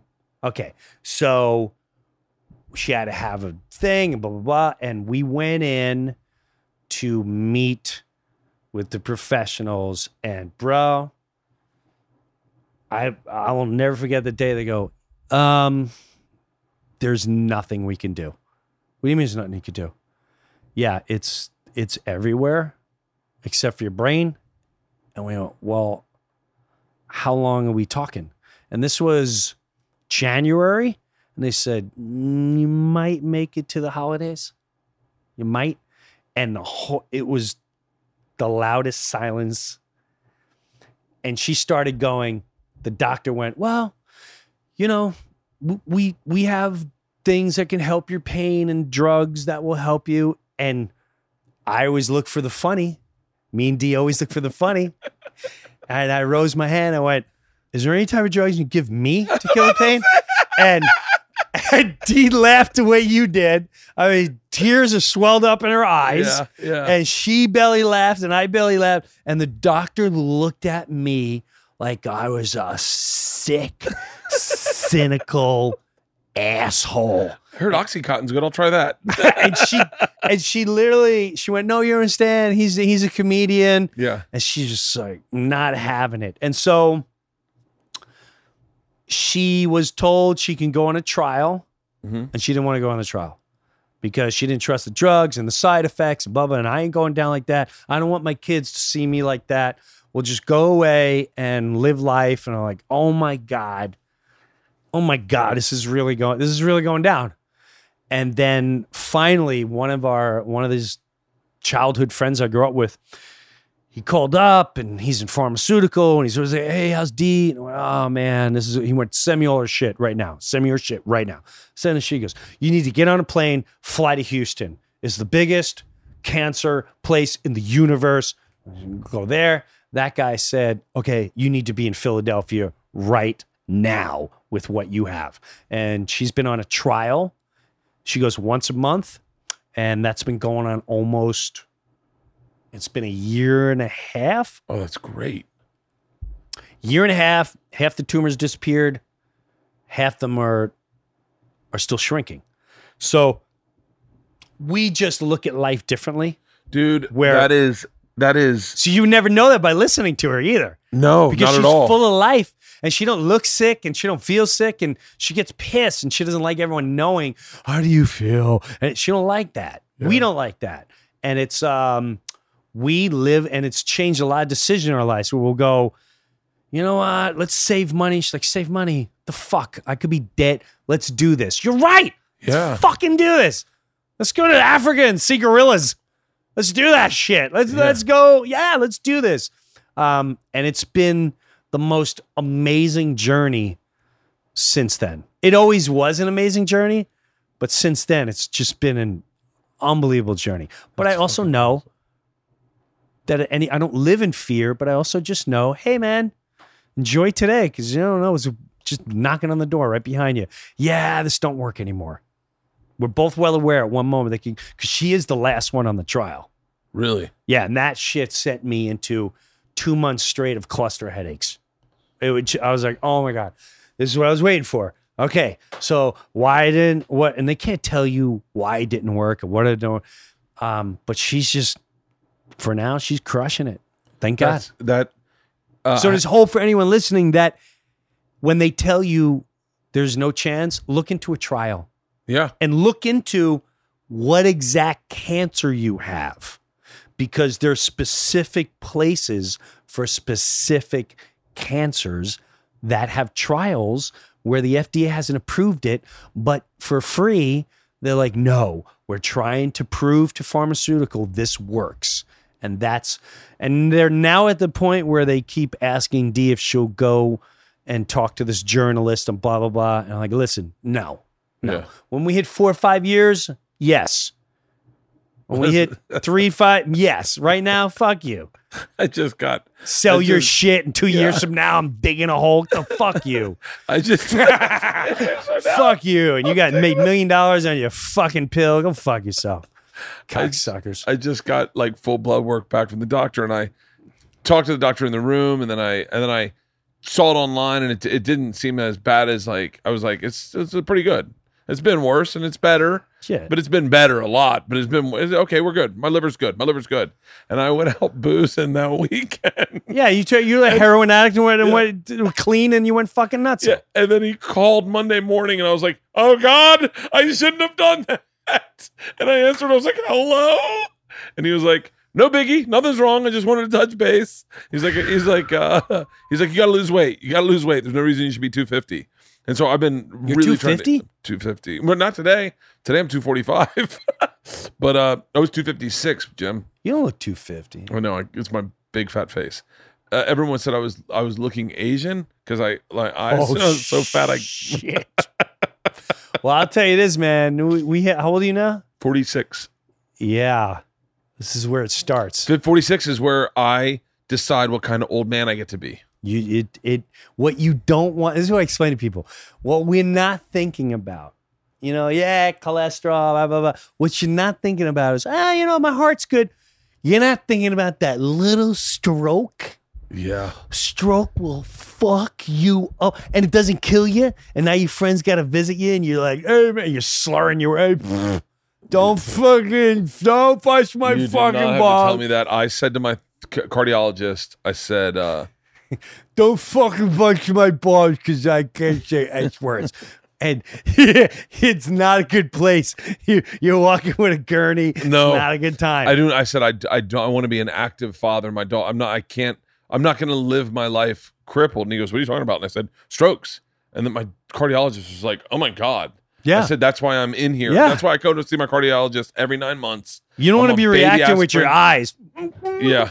Have a chalkboard around my neck. but you can't even do it because you fucking let you're not you're you're not you're not left hand. Wait, you're not right handed. You're a lefty, but you're from Yeah. left side, so you're like, "Right, it's- you don't want dude that. it's one of my it's it's the I, i'm working out so hard this month and it's because i want to lose weight 'cause i want to be i want to find i want to just write my boat i do it every year when we do sober october i write my boat and i'm good for like six months and then towards six months i can feel the rails come off and i'm just like Mm, a tour boy. You better be careful. You know what you need? oh uh a handler i don't know what No, you need a dick that's gonna watch you and go, You're really gonna put that in your mouth, fatso? you need someone calling you fatso. oh i've got it it's called the internet it happens every fucking day oh they're brutal No shit. oh if i gain weight and I, there's a picture of me oh it's just so mean. Why are people so fucking mean? Oh, it's it became Segura and I did it. We fat shamed each other, and our fans jumped in and really enjoyed it. And just it is Well, because they feel like they're one of the boys. Yeah, and they're the breaking girls, balls, then- and we gave them They don't realize joke. it's we're sensitive with that. at times at times you'll it'll you'll wake up and you'll feel disgusted with your body, and Yeah. then you'll go online and some guy will just dial into what you're thinking about yourself, and you're like, that's exactly what I was fucking. Yeah, it's uh, yeah. I'm trying. I I I'm getting more cognizant of my health now than I've ever been in my life. I've always been like, it'll just bounce So- back. So how much you drink? It's probably is it you, you drink Right. a lot? yeah, yeah, yeah. That's what it, it's all that. yeah. I know. It's just yeah. the booze. yeah, it's just booze. But I don't Can't want you to just switch booze. to like vodka? oh yeah, I did that. I did that. Like did that non gluten vodka? I did gla vodka, But My- you, it wasn't enough. But the, no, the problem is, is uh, I, ju- I just, I'm a glutton. I all of a sudden I get on the road, I get on tour, and it's It's no- vacation. Couple, yeah, it's it's just a party. It's a and like, vacation. it's a someone's got party. pizza I had to together. fight that. I had to fight that. Like Metallica beat the shit out of me. really, I would eat well. I'd eat salad as much as it hurt at the at the catering and eat salmon or chicken and not even look at the dessert pile. And then they go on the bus and it's fucking pizza and wings and all the booze. It's just tonight. yeah. Uh, I just twice. It's just the week. Uh, it- for us, it would be when the bus, the tour bus would leave, and we'd be driving in the middle of the night, and we're still drinking, and someone goes, "Hey, we got leftovers," and then next, you know, we're all making concoction leftovers, Crushing it. and just, and you'd make, you heat it all up, and Yeah, oh my god, I, I know. It's I'm bad. like, I'm like, I gotta this tour. I'm going to be healthy. Not, I'm gonna be, I'm gonna party, but I just want to like, I would love to work out and eat. That would be a dream. we worked out. We would do a workout, and then we would play music, and that would set the tone. If we played just like Sinatra Yeah. or or like Dean Martin, we would sit down and be a little calmer, and we just have wine, and then we just get tired and go to bed. Oh, that's brilliant. Um, what That's about what about like uh, you do pot, right? yeah. But why not like edibles when you get on? Doesn't that make you tired? I was And- gonna try. Here's the problem: is no, I, I'm I haven't really fucked around that much with edibles. I get nervous around them. buy the professional ones. I get the professional ones, but I always go like, oh, "Here we go." I think also here's my problem: is I'm a little bit of a teetotaler. Like if I'm not drinking, I'm not touching anything. Okay. Like I like I, and then once I eat an edible, I'm like, well, I'm gonna have a I'm gonna have a beer to chill that out and get to bed. And then next thing you know, I'm like, I'm, I'm gonna try edibles for the beginning of this tour. Throw them on the bus because we're starting in San Francisco. Throw them on the bus. Just keep them in the freezer. end of the night. You know, it's the end of the night, especially if you're sort of getting tired. Take that hour and a half. You're like, uh, and the and the bus is moving, and you got mellow music. Do you want to hear the music I put on to Yeah. help me? yeah, This is you're gonna laugh your ass off. This is what I've. This is what I do. I meditate to this. I sit on my back patio and I'm gone. And here you go. You ready? Hold on a second. I want to make sure it's right. Come on. that dude. You kidding me? I No one's allowed to talk. Go in the back of the bus. Back of the bus. You're sitting there. Everything's locked. You can't touch booze. You can't tell. And here's what's gonna happen. This shit starts opening your mind, and then you start thinking about your kids. And you're gonna start sobbing hysterically. Want on. Yeah, no, no. Listen to me. Listen to me. Go with me, Bert. Okay. now you're sobbing, going, "Oh my god, I haven't even reached out to my kid. I totally ghosted them." And then you're gonna start texting them the most meaningful shit at like 10, 30, 11, even though they might be sleeping. But then you know when they wake up, you had to get this off chest. Just God forbid the bus fucking crashes or they never know. You need them to know this shit. The, of this heart wrenching things that dad needs to give to him. This And is how you make mac and cheese. Th- right. This is how you make mac and cheese. and make sure you turn the stove off. Okay? And just remember this is about your mom. And you send it to how many kids you got? Two. You send it to each one of your kids. And then you send your wife a heavy one. And then oh. by the time you're crying, because you're gonna cry. Yeah. There's times where I'm like, "Man, what am I doing? What am I chasing? What am I doing? What the fuck am I? And that shit makes you exhausted. Your eyes are swollen, you're worn out, you feel peaceful, and then the edible kicks in, and your whole body starts getting really tired. And then and then you feel like a warm blanket comes over you and goes, Come to peace, Bert. Go to your bunk rest your soul. Dude, this helped me big time. For real? I swear to God. I'm dude, I'm I'm I would love The ni- the notes that I've written, listen to this, and the calmness it brought me, and and just turning off the world, dude, night and day. I can't believe what that did for me. I tried the I they're a sponsor of the podcast, but the Calm app. Have you ever tried the Calm app? I have. I love it. I love it. I do the meditation one. I I, get bored. I, can do the daily, daily meditation. I can't listen to a guy. I can't listen. Oh, I start I start you looking out the side of my eye, waiting for someone to punch me. Yeah, I, I can't. I want you to relax. I want you to shut your eyes. And three seconds later, dude, no, I'm not. I'm not. A, no, I don't like you. So I get my. No. I, then I go back to this. Ah, because after a minute, you just everything blends together, and you forget this music's even on. Yeah. At least for me, I don't know what it is for you. Has your oldest asked to talk to you about drugs yet? All the time, we, are super close. Really? She talks to me about everything. Oh, uh, my daughters. I think my daughter. I'm close to my daughters, but I don't know if I'm close. Like I don't know if they talk to me about. You drugs. will when they're older, because You think? I know. F- yes, I. Your wife's a, a beautiful soul, Yeah. but there's going to come a time where your kids don't like your wife, and they're going to fight like animals, and they're going to challenge, and you're going to be the one that understands where your kids are coming from, and and your wife or or vice versa. Yeah, yeah. And your wife is going to be like, you, mo-" and she's going to be, there's going to be screaming and crying and, and it's going to torment you. And you go, dude, there's no reason for us to be screaming and crying and let's just talk while they up. So, and those are tough times in the parent world because then she's mad at you. Yeah. You- It's good cop, bad cop. The good cop has to sit down and get to know these criminals and these terrorists in the house and understand their thought process. And then they start opening up to you because they trust you. And and then you can't the minute I wasn't like, why would you do that? Don't do that Yeah. And then they're more open to you. And you say and you got to re- you have to remove yourself from being a a father. I always look at it as this even though it's my kid once they're young adults i look at it as this is my niece or nephew. Now what would i really say to my niece and nephew? Because i don't give a shit what my brother or sister i know this is the right thing to guide this kid. Yeah. and so when you take that emotion out, it helped me tremendously with my kids. Like to the point like, Dad, I tried I tried pot for the first time. Like, really? Well, so all right, so tell tell me the setting. Tell me exactly what you're doing. Are you rolling it? Are you and then they see you're accepting, because that's the test. Okay. And then you kind of want to know, like, who and who you did this with. Oh, I did it with uh, Jasmine. Okay, Jasmine's the fucking. Okay, I gotta keep my eye out for Jasmine.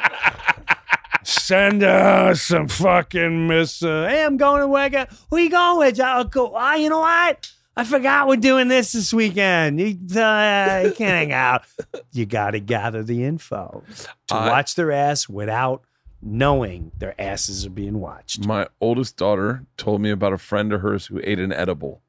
She goes, Dad, you cannot tell mom. I said, I won't. I promise. Can I tell you something right now? Yeah. That's your daughter testing you.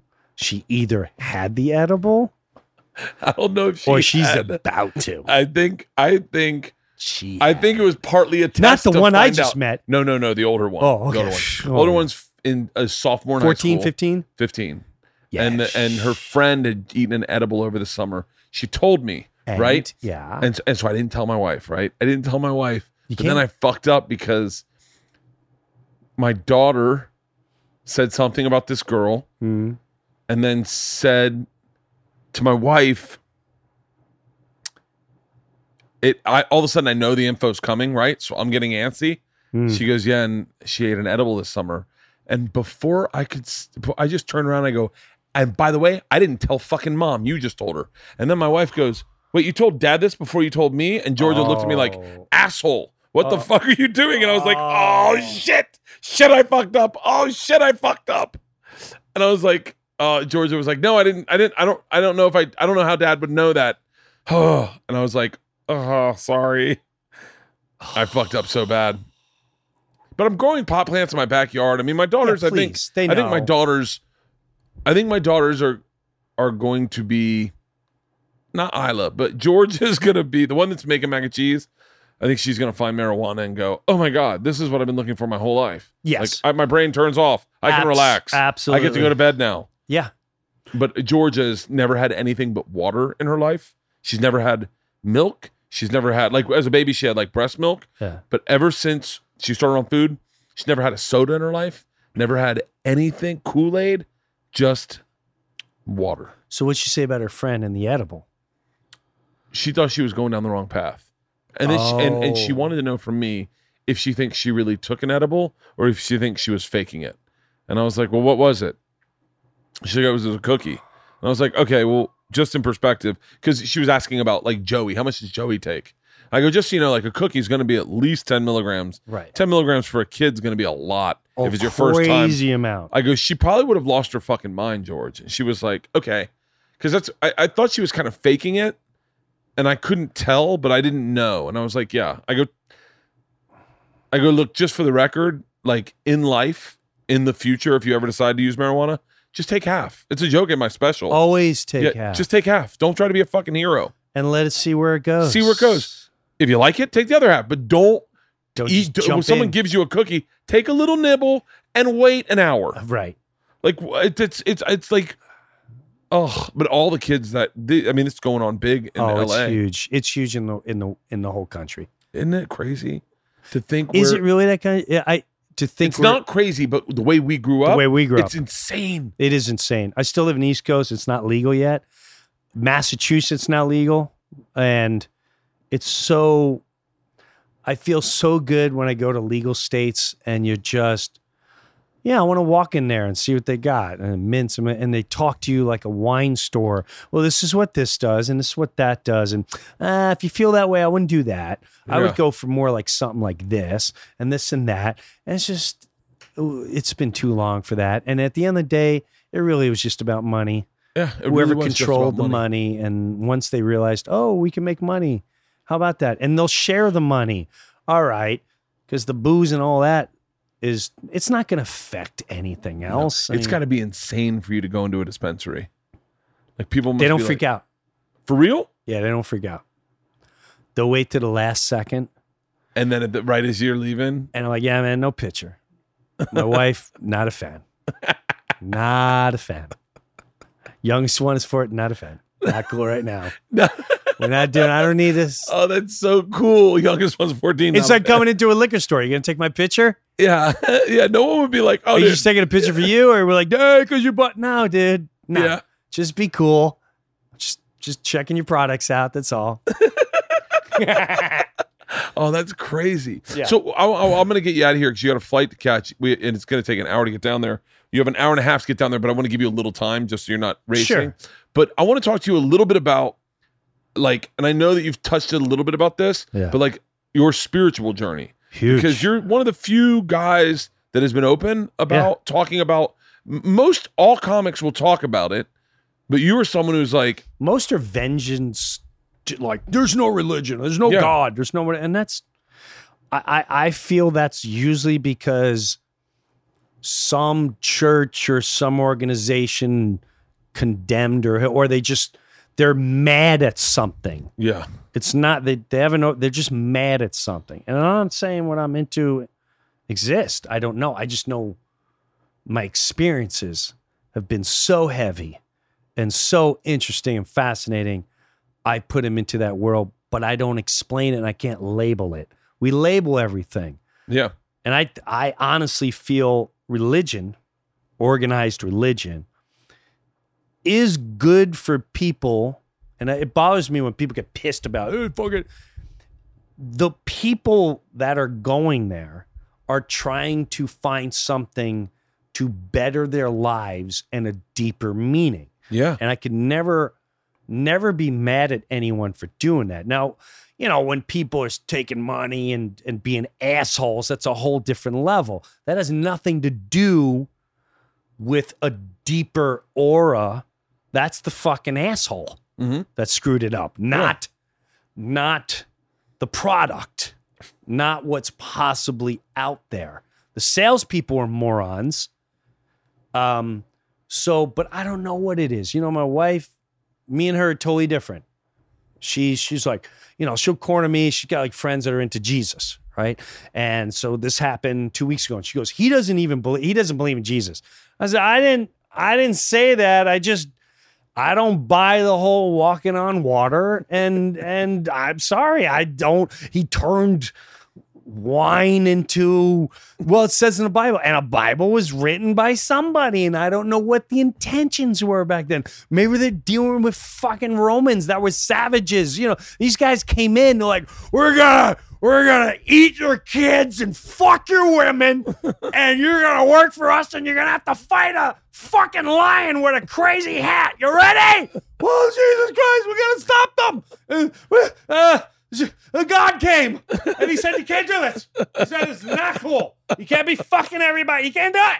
So, This is Moses. He, He- parted the sea. oh my God, he came out and fucking, you missed it, man. The sea was split. You missed that shit. You, that's on you, bitch. You swear? I swear to I swear to God. I swear to it. So I don't, and I'm not making fun of it. No, yeah, I know. but I, my point is, I don't know. My point is, walk the walk and let people figure out. You know that guy's that guy's heavier. That guy's always healing a situation or making a situation better. Why is he like that? And it doesn't have to be labeled. There's no need for a label. Yeah. If it is that world, great. If it's a, you don't. I saw the. mo- I saw the best. The best liner, I, one of the most helpful liners of my life. I was in freaking Africa. I, I, I, I'm not even going to say where it was because again, you'll judge who. You know, I don't want anyone to be judged Yeah. and I saw a line, and I might have said this on Rogan. It changed my life. It said, one person could change the whole world for the better as long as they don't give a damn who takes the credit. And I went, whoa, That's deep. that's a game changer for me. yeah. And it's really hard to do that because we're in an egotistical, vanity driven, judgmental, uh, and labeled world. But now, spiritually, I've, I feel I've gone through some very heavy situations that are unexplainable. You know, furniture didn't, didn't move and shit. My latest one was, um, and trust me, this is another 10 hours if we really want to get into it. but my latest one was when my whole life I begged God or whatever exists, I want to be there for my father. Don't let him die alone. All right. And I got that opportunity, got to hold him to his last breath. Hardest, I, I've lost a lot of close people in my life best friends, brother, sister. You lost someone in Florida when you were living in Florida. That was, that was, yeah, Kristen. That was, that was a close one. yeah. Um, and I was supposed to be in the car with her. Mhm. So, and heavy things happened during that whole time. Uh, my brother's death. It was there was a lot of things. How'd your brother die? Massive heart attack in the middle of the night. So his kids went to sleep, and Oh. dad's dead, and they wake up and dad's dead. Any signs of that before, or is it just yeah, he had a little mild heart attack, and he was a, he was a big stress guy, a little overweight, held a lot of stress. Yeah, yeah, yeah, yeah. Um, funny as shit, but smart business guy. Always wanted to go in business with me. He was like, I don't understand this comedy thing, but let's figure out a business. He basically wanted to create Comedy Central uh, before it even existed, really? and I couldn't wrap my head around his concept. But because he was a business major, yeah. so, but my dad, my dad dies, and it was he died in August, right after his 91st birthday. October, and my sister died right at that time. So, you get when you lose someone, you go through some primal screams when no one's around, primal cries when your mouth, you know, when you see a baby or a kid get hit and you're waiting for the, you just see their mouth open for about 30 seconds and you see, you're like, oh, here it Oh, comes. that's a great analogy. Here it comes. Here it comes. Ah! Yeah. I had a lot of those with my dad. A lot of those. Just to mill the room, some triggers drop to the floor and it's on. On my hands and knees. Just it's on. So I start, I start whatever. I, I, I hate saying praying because people think it I start, hey man, God, whatever's out there, just what do we what do we become? Do we are we energy? Are we just done? My father's like, that's it, you die, and that's it. No one gives a shit. And I'm like, it isn't there something else? Isn't there a spirit? Do we become energy? I don't I just wish I can have a help to that thing. And as I'm saying this, I fucking hear and I'm looking around. It's my window in the next room, and it's a fucking bird. It's a cardinal, right? So I go up, and the cardinal's in the tree, and he's looking at me, cheep, cheep, cheep, cheep, cheep. And I walk away, and when I walk away, it flies into the window. It's not pecking the window, it's just flying into it. kind of flying into it. Not like I'm gonna kill my. Just he's just going into the window. And he's Yeah. flapping his wings against it. And I'm looking at it like, what the? F- this is fucking weird. Why is this bird constantly doing this? Well, I we talk ourselves out of things. Well, yeah, it's uh, whatever. It's a bird. And he sees his reflection, and yeah. the next fucking day, I hope my kids die if I'm lying. This thing starts on the window where my dad died and goes around the house all fucking day. Doesn't stop. I'm like, what is this? What is this bird doing? And and now I'm like, is this all right? I'm going crazy here. Is this is this the fuck? Is this a spirit? You trying to tell me something? So I'd sit there and I don't know. It's fucking weird. And so this happened every day. Went through the winter. Went to, now now it's becoming a joke. We had people come up um, from Florida every year, New Year's, and they sleep down in, in the guest room, and they would get like, "Dude, you got to kill it. I know you think it's your dad. You got to kill it." Just fucking things knocking on the window. It's seven in the morning. I'm on vacation. Fucking can't you got? I can't take it. I know you think it's your dad. I know, you got to kill it, man. Let the cat out. Let him eat it. So, um, right? I swear to God, I videotaped it. I put it on Facebook. Uh, like, I don't understand what the hell does this thing see its reflection? Is it? And I wouldn't be weirded out if I wasn't just like the Vegas. If I wasn't going. What is it? Give me a sign. Please tell me. Give me a feeling. And then that shit started. So, Bert, this goes on through the winter, through the following summer, through that winter, every day. This bird. Now my my kids are like, but and now they're Yeah. friends. Like, oh yeah, that's I don't know, it's grandpa or something, whatever. It's the bird that never leaves. Year and a half later, we go on vacation.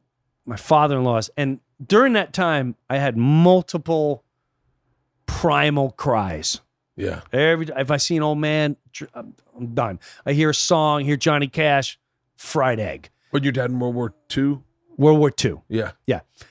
And so I'm still just, and he's just adorable. So I'm so much pain. March, year and a half later, on vacation, beautiful, and we're in Turks and Caicos, and I'm overlooking the water, and I have a primal cry, and I, and after it, I was so exhausted. I went, you know what? I'm sorry, and I and I begged and talked to the universe. I said, I don't ever want to feel this way. This is what life is. We weren't taught it. We're taught about Ponce de Leon in 1912 all came out. Please pay attention, children, or we'll give you a pill that will make you pay attention. And you need to know geography, and they'll teach you Yeah. whatever bullshit they'll teach you in school, but they don't teach you life Yeah. the more impure, uh, more important things. Um, and so I put out there every time I think you now, I want to laugh. I don't want to mourn you anymore. And I'm so sorry I held on to you this long. I'm sorry I held on to you this long. Just be free, be gone. I'm, I'm going to be okay. It's exactly what I put out there. Go finish our vacation, come home. My father in law is watching the house. He's taking the bags. I'm by the car. I'm taking the bags. I enter the house. First thing he says to me, he goes, Hey, uh, that bird is gone. What, the cardinal? Said, Yeah, he's just, you know, in the middle of the week, I noticed he wasn't, uh, he wasn't around. Bird has never fucking come back. Now, the skepticals will go, because they migrate, jackass. fucking migrate, stupid. Or your father let the cat out and he ate him. Yeah. But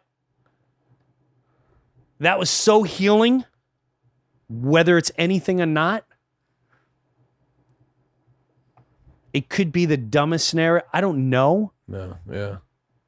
but that's just what is that? Is that a bizarre coincidence? I don't know. No, it's got to be, dude. I live life for shit like that. I live life waiting for those those signs where you go, you're going in the right direction. I it just happened to me the other day. The other fucking day. I I went through some problem, not problems. I was on some radio station and someone lashed out said, "You're a fucking racist." And so now they're on the racist parade because I was doing Latino accents. Oh my Matana man, I got that man. They asked like, "Hey man, what do you think of uh, this ball player?" And I went, "Dude, he's so bad. I don't know. Maybe he's working for the fucking drug lords." And uh, and and they're like, "Hey man, you want to work? We can we could take care of your family. We're taking it, but you gotta you know throw the ball once in a while. It's fucking funny." Yeah. Oh, you had about someone took a 30 second clip. Jim Breuer, they threw out a headline. They threw out the headline, racist. So for two days, I'm doing now. I wanna, I wanna fucking go to war. Yeah. You motherfuckers label me. How dare you? Don't. I, I want to go ape shit. Yeah. I'm so I I felt violated. I'm like, I'm not apologizing. Yeah. Fuck yourself. I ain't apologizing. I know what I am, and I know what the bit was. No, fuck you. Um, I'm not falling to your fascism. Yeah. I'm not falling to your Nazism. And so this went on, and then I'd feel better. My fans like these damn morons, fuck him. But then it would come back. You know, this one guy, and and now I'm going. Should I? I can't. I can't sleep. It's really bothering me. Oh, I've been there. Yeah. Oh, I know you're exactly talking. So I go for a walk. I'm in fucking uh, Indianapolis. My next podcast is this. It comes out next week. Okay. I took a walk. I'm going to talk, and I left my phone in my room, so there's no distractions. And I'm walking. I'm in a little neighborhood. It's just like a little church. I walk past the church. I'm in this tiny little neighborhood, and I walk past this. and I come to a fork in the road, and if I make a right, I go back to hotel. Ah, and across the street is a cemetery. I'm like, ah, I don't want to go in a cemetery. Something said, walk around the cemetery tonight. So I walk Yeah. around. I'm like, wow, this is a really nice cemetery. And I'm starting to look at people like, oh man, this guy's from the 1800s. And, and I'm walking, it's beautiful, it's trees. I'm, I'm going to, and then I sit down. I sit down on this one, one stone, right? And I go, uh, you know what, man? And, and I start going, I can you, I need answers right now. I, I I'm not gonna apologize, and I'm not gonna fight. But I I know who I am. I know I didn't do the right thing, and it just pisses me off that this fucking now every once in a while I got to worry about this douchebag saying um it's already out there. And so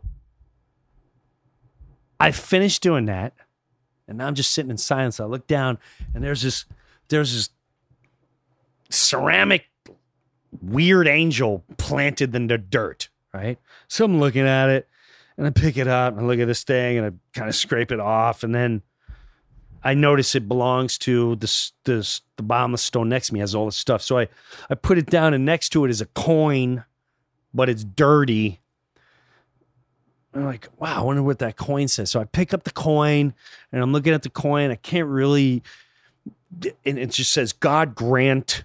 I'm God grant. So I'm scraping the dirt off and I'm looking for twigs and fucking, and I'm scraping this thing off for like 10 minutes, man. And I look at it and it's, I've never heard of this. My wife's like, oh, that's serenity prayer. Yeah. I don't know. It, all I know is it said, God grant me serenity. Grant, Uh, grant me the serenity to to to know the things I can change, change the things I can't, and know the difference. Yes. Yeah. know the And I went and I just went, the alcoholic's prayer. right. And I went, oh my God, I can't change what this douchebag did. No.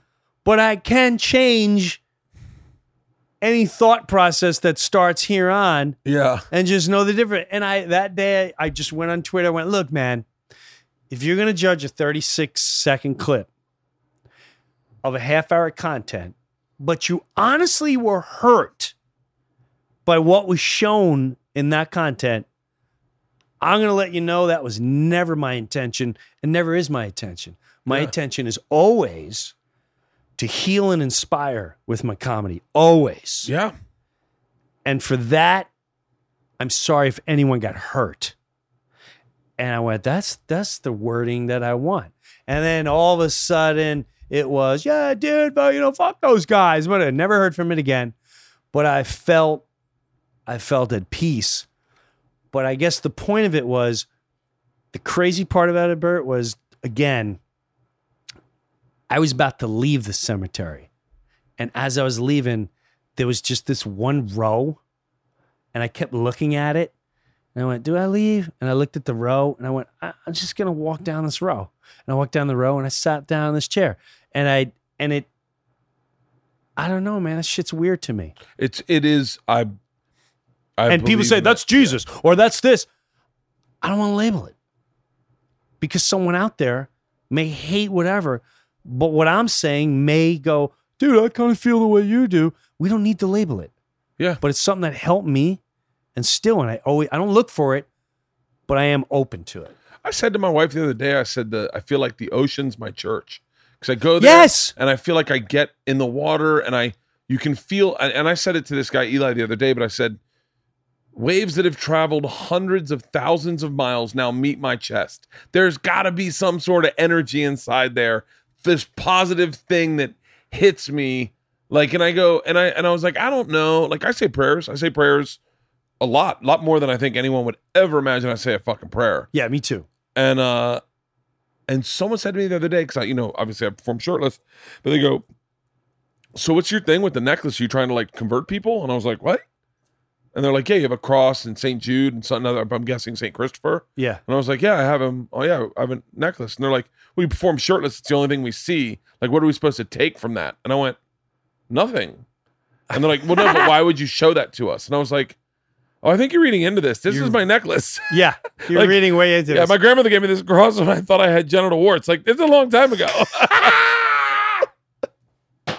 like it's it's funny. It's funny today and, and today too, because people read into so much shit and they really want to find meaning. They want to find a deeper meaning. And yeah. I said, it's. I mean, I, I have no problem doing an accent of a person that I'm telling a story about. I have no problem. I did it in my special. That last one I did, I didn't hear fucking hide nor hair from Yeah. anyone. Yeah. And you don't hear it when Chappelle does it. No. You don't hear it when Rock does it. No. You don't hear it when anyone, but when a white guy makes a voice of a character Oh, to make you, and they just want to, dude, it's gotten bad. It's, It's- what it's- it is. The thing is, is if you can keep. I, I mean, I feel bad for Sarah Silverman because she, you know, Something happened to her? oh yeah, oh yeah, she. You're talking about from years ago? no, The- just the other day she got fired from a movie. what? She got fired from a movie because of an old video of her in 2007 An old video in, 2007. 2007. What happened? on her Sarah Silverman show, a show that was greenlit by Comedy Central that no notes were given. She was in blackface, and it's I'm so, I don't remember the bit, but I'm certain knowing Sarah, it, it was not. She wasn't like going hambone, hambone. Have you heard? It's pretty intense blackface, but more importantly, it's a, obviously it's a joke. It- uh, whatever her, and so she got fired from a show. Here's why she got fired: is that she's been very vocal about change and about political correctness, and the alt right wanted to take her down. And you're like, so why? Wow, All I'm sure it's the alt right. The alt, It sounds like the alt left no. because that's the ones who. she's alt left. The diff. Oh, oh, what happens is- oh, okay. I got, I got, I, I, can can understand. I got I got. you. can understand the alt She's attacking that side. And then they so go. you think like, oh, really? oh, oh, you the be- time you were in blackface? Oh, how about that? So you're barking this, and you did that. So what do you Yeah. think of that? I heard of. I, I was. I just read something that was abs- astronomical. By the way, I'm a fan of Alyssa Milano's. I'm not shitting on her. I've been a fan since I was, I was a kid. Yeah. She went to an she went to an anti-gun rally Oh and had armed body bodyguards with her. they had guns. that's And really funny. And, and someone Well, was here- like, "So guns are okay for you, but for here's us, here's my take on all this. yeah, on all of this. This is just me, Jim Breuer. At the end of the day, politics, I feel, is no different than professional wrestling on such a cynical, distorted level. yeah, We're all part of the reality game and we're all the lab rats because when we live in a day and age where the mass media, no matter who your media outlet is, we all have pick our own favorites. They teach you how to debate. They teach you how to argue and they throw things in your daily life that was never even on your radar oh, and they make and they pull away your emotions with the most important and the more cynical part about it is no one ever has a solution which makes me feel that this is a very well contrived mass brainwashing intent what better way to divide and separate families generations, genders than what they put out there on a 24 7 massive level. And 100%. until, and until people boycott all that, this is heading in an extremely dangerous situation. And the sad thing is, people don't think they're being brainwashed. They are. Because if you traveled outside this country, you would see things completely differently. Mhm. And if you, no, no one gets things from real, from from living and experiencing. They only get it from the information they give you That's and right. you trust them more than you trust your best friend, your sister, your father, your mother. You trust someone that's being paid to force this down your throat for whatever the intention, and we're falling for it, hook, line, and sinking. Yeah. And it's of it's that is the true enemy, if you ask me. And that's why I don't get involved in any of it because I'd rather experience my. It, if we got everyone in the room right here, all right, immigration. Here's what we're gonna hit. We're gonna hit immigration, and eight of us. You're an extreme view this way. You're an extreme view this way. You're extreme view this way. You're extreme that way. I guarantee you, all of us can walk out of the room with a couple solutions, and we would figure shit out. But that is not That's not their intention. their intention and it's not their goal. And is not the goal. And the minute people see that and they stop because you feel like you need to be part of a club. Why do you have to be part of a club? Why do you have to if I have a thought process, oh, he's he's liberal. Oh, he's he's conservative. Why do you have to label that? Ah, we've come to a part of society where geniusly, you don't believe in brainwashing. We now will label a thought. So you're not even allowed to think. No. So the war is on your minds and you don't even know it's happening. And that's why I love motherfuckers like Joe Rogan. That's a perfect way to end this podcast. That is a perfect way to end this podcast.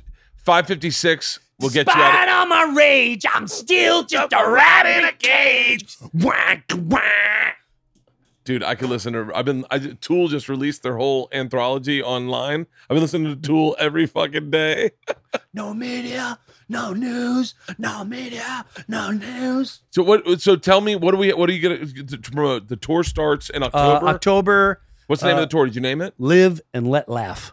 Oh, I love it. I love it. Live. That's gonna be a great merch shirt. oh, it's a big merch shirt, Bert. I'm ready. Live and let laugh. And jimbreuer.com. Yeah, official Jim Breuer. You know, Facebook, the whole shebang. And the and you, you're gonna and your podcast with D is coming out again. It is. I just started mine. yeah It came out uh, yesterday, nice. and then kind of the story I just told you comes out next week, Okay, cool. where it goes a little more in depth of of it all. And then after that, I'll have D, and uh, we're rocking and rolling wherever we go. We go. Dude, fuck yeah, dude. I'm so glad I can call you a friend. I remember I called you one night from a hotel and I was like, dude, I'm going through some shit. And you're like, dude, it was one of the greatest. I, I, and honestly, I, I truly value the idea that I have your number and if something's going down, I can call you. So you're one of the best guys to talk to in the world. Anytime, because I'm all. I love life. I love people. Yeah. and I'm here to service people. I've seen everything. I've seen addictions. You've I've seen a lot, man. Death. You've seen, seen sudden death. More than the average human being seen. I'm here to. I'm here to help. Dude, I love you, brother. Oh Thank man, I love it. I'm so Fuck excited yeah. for you. This is great.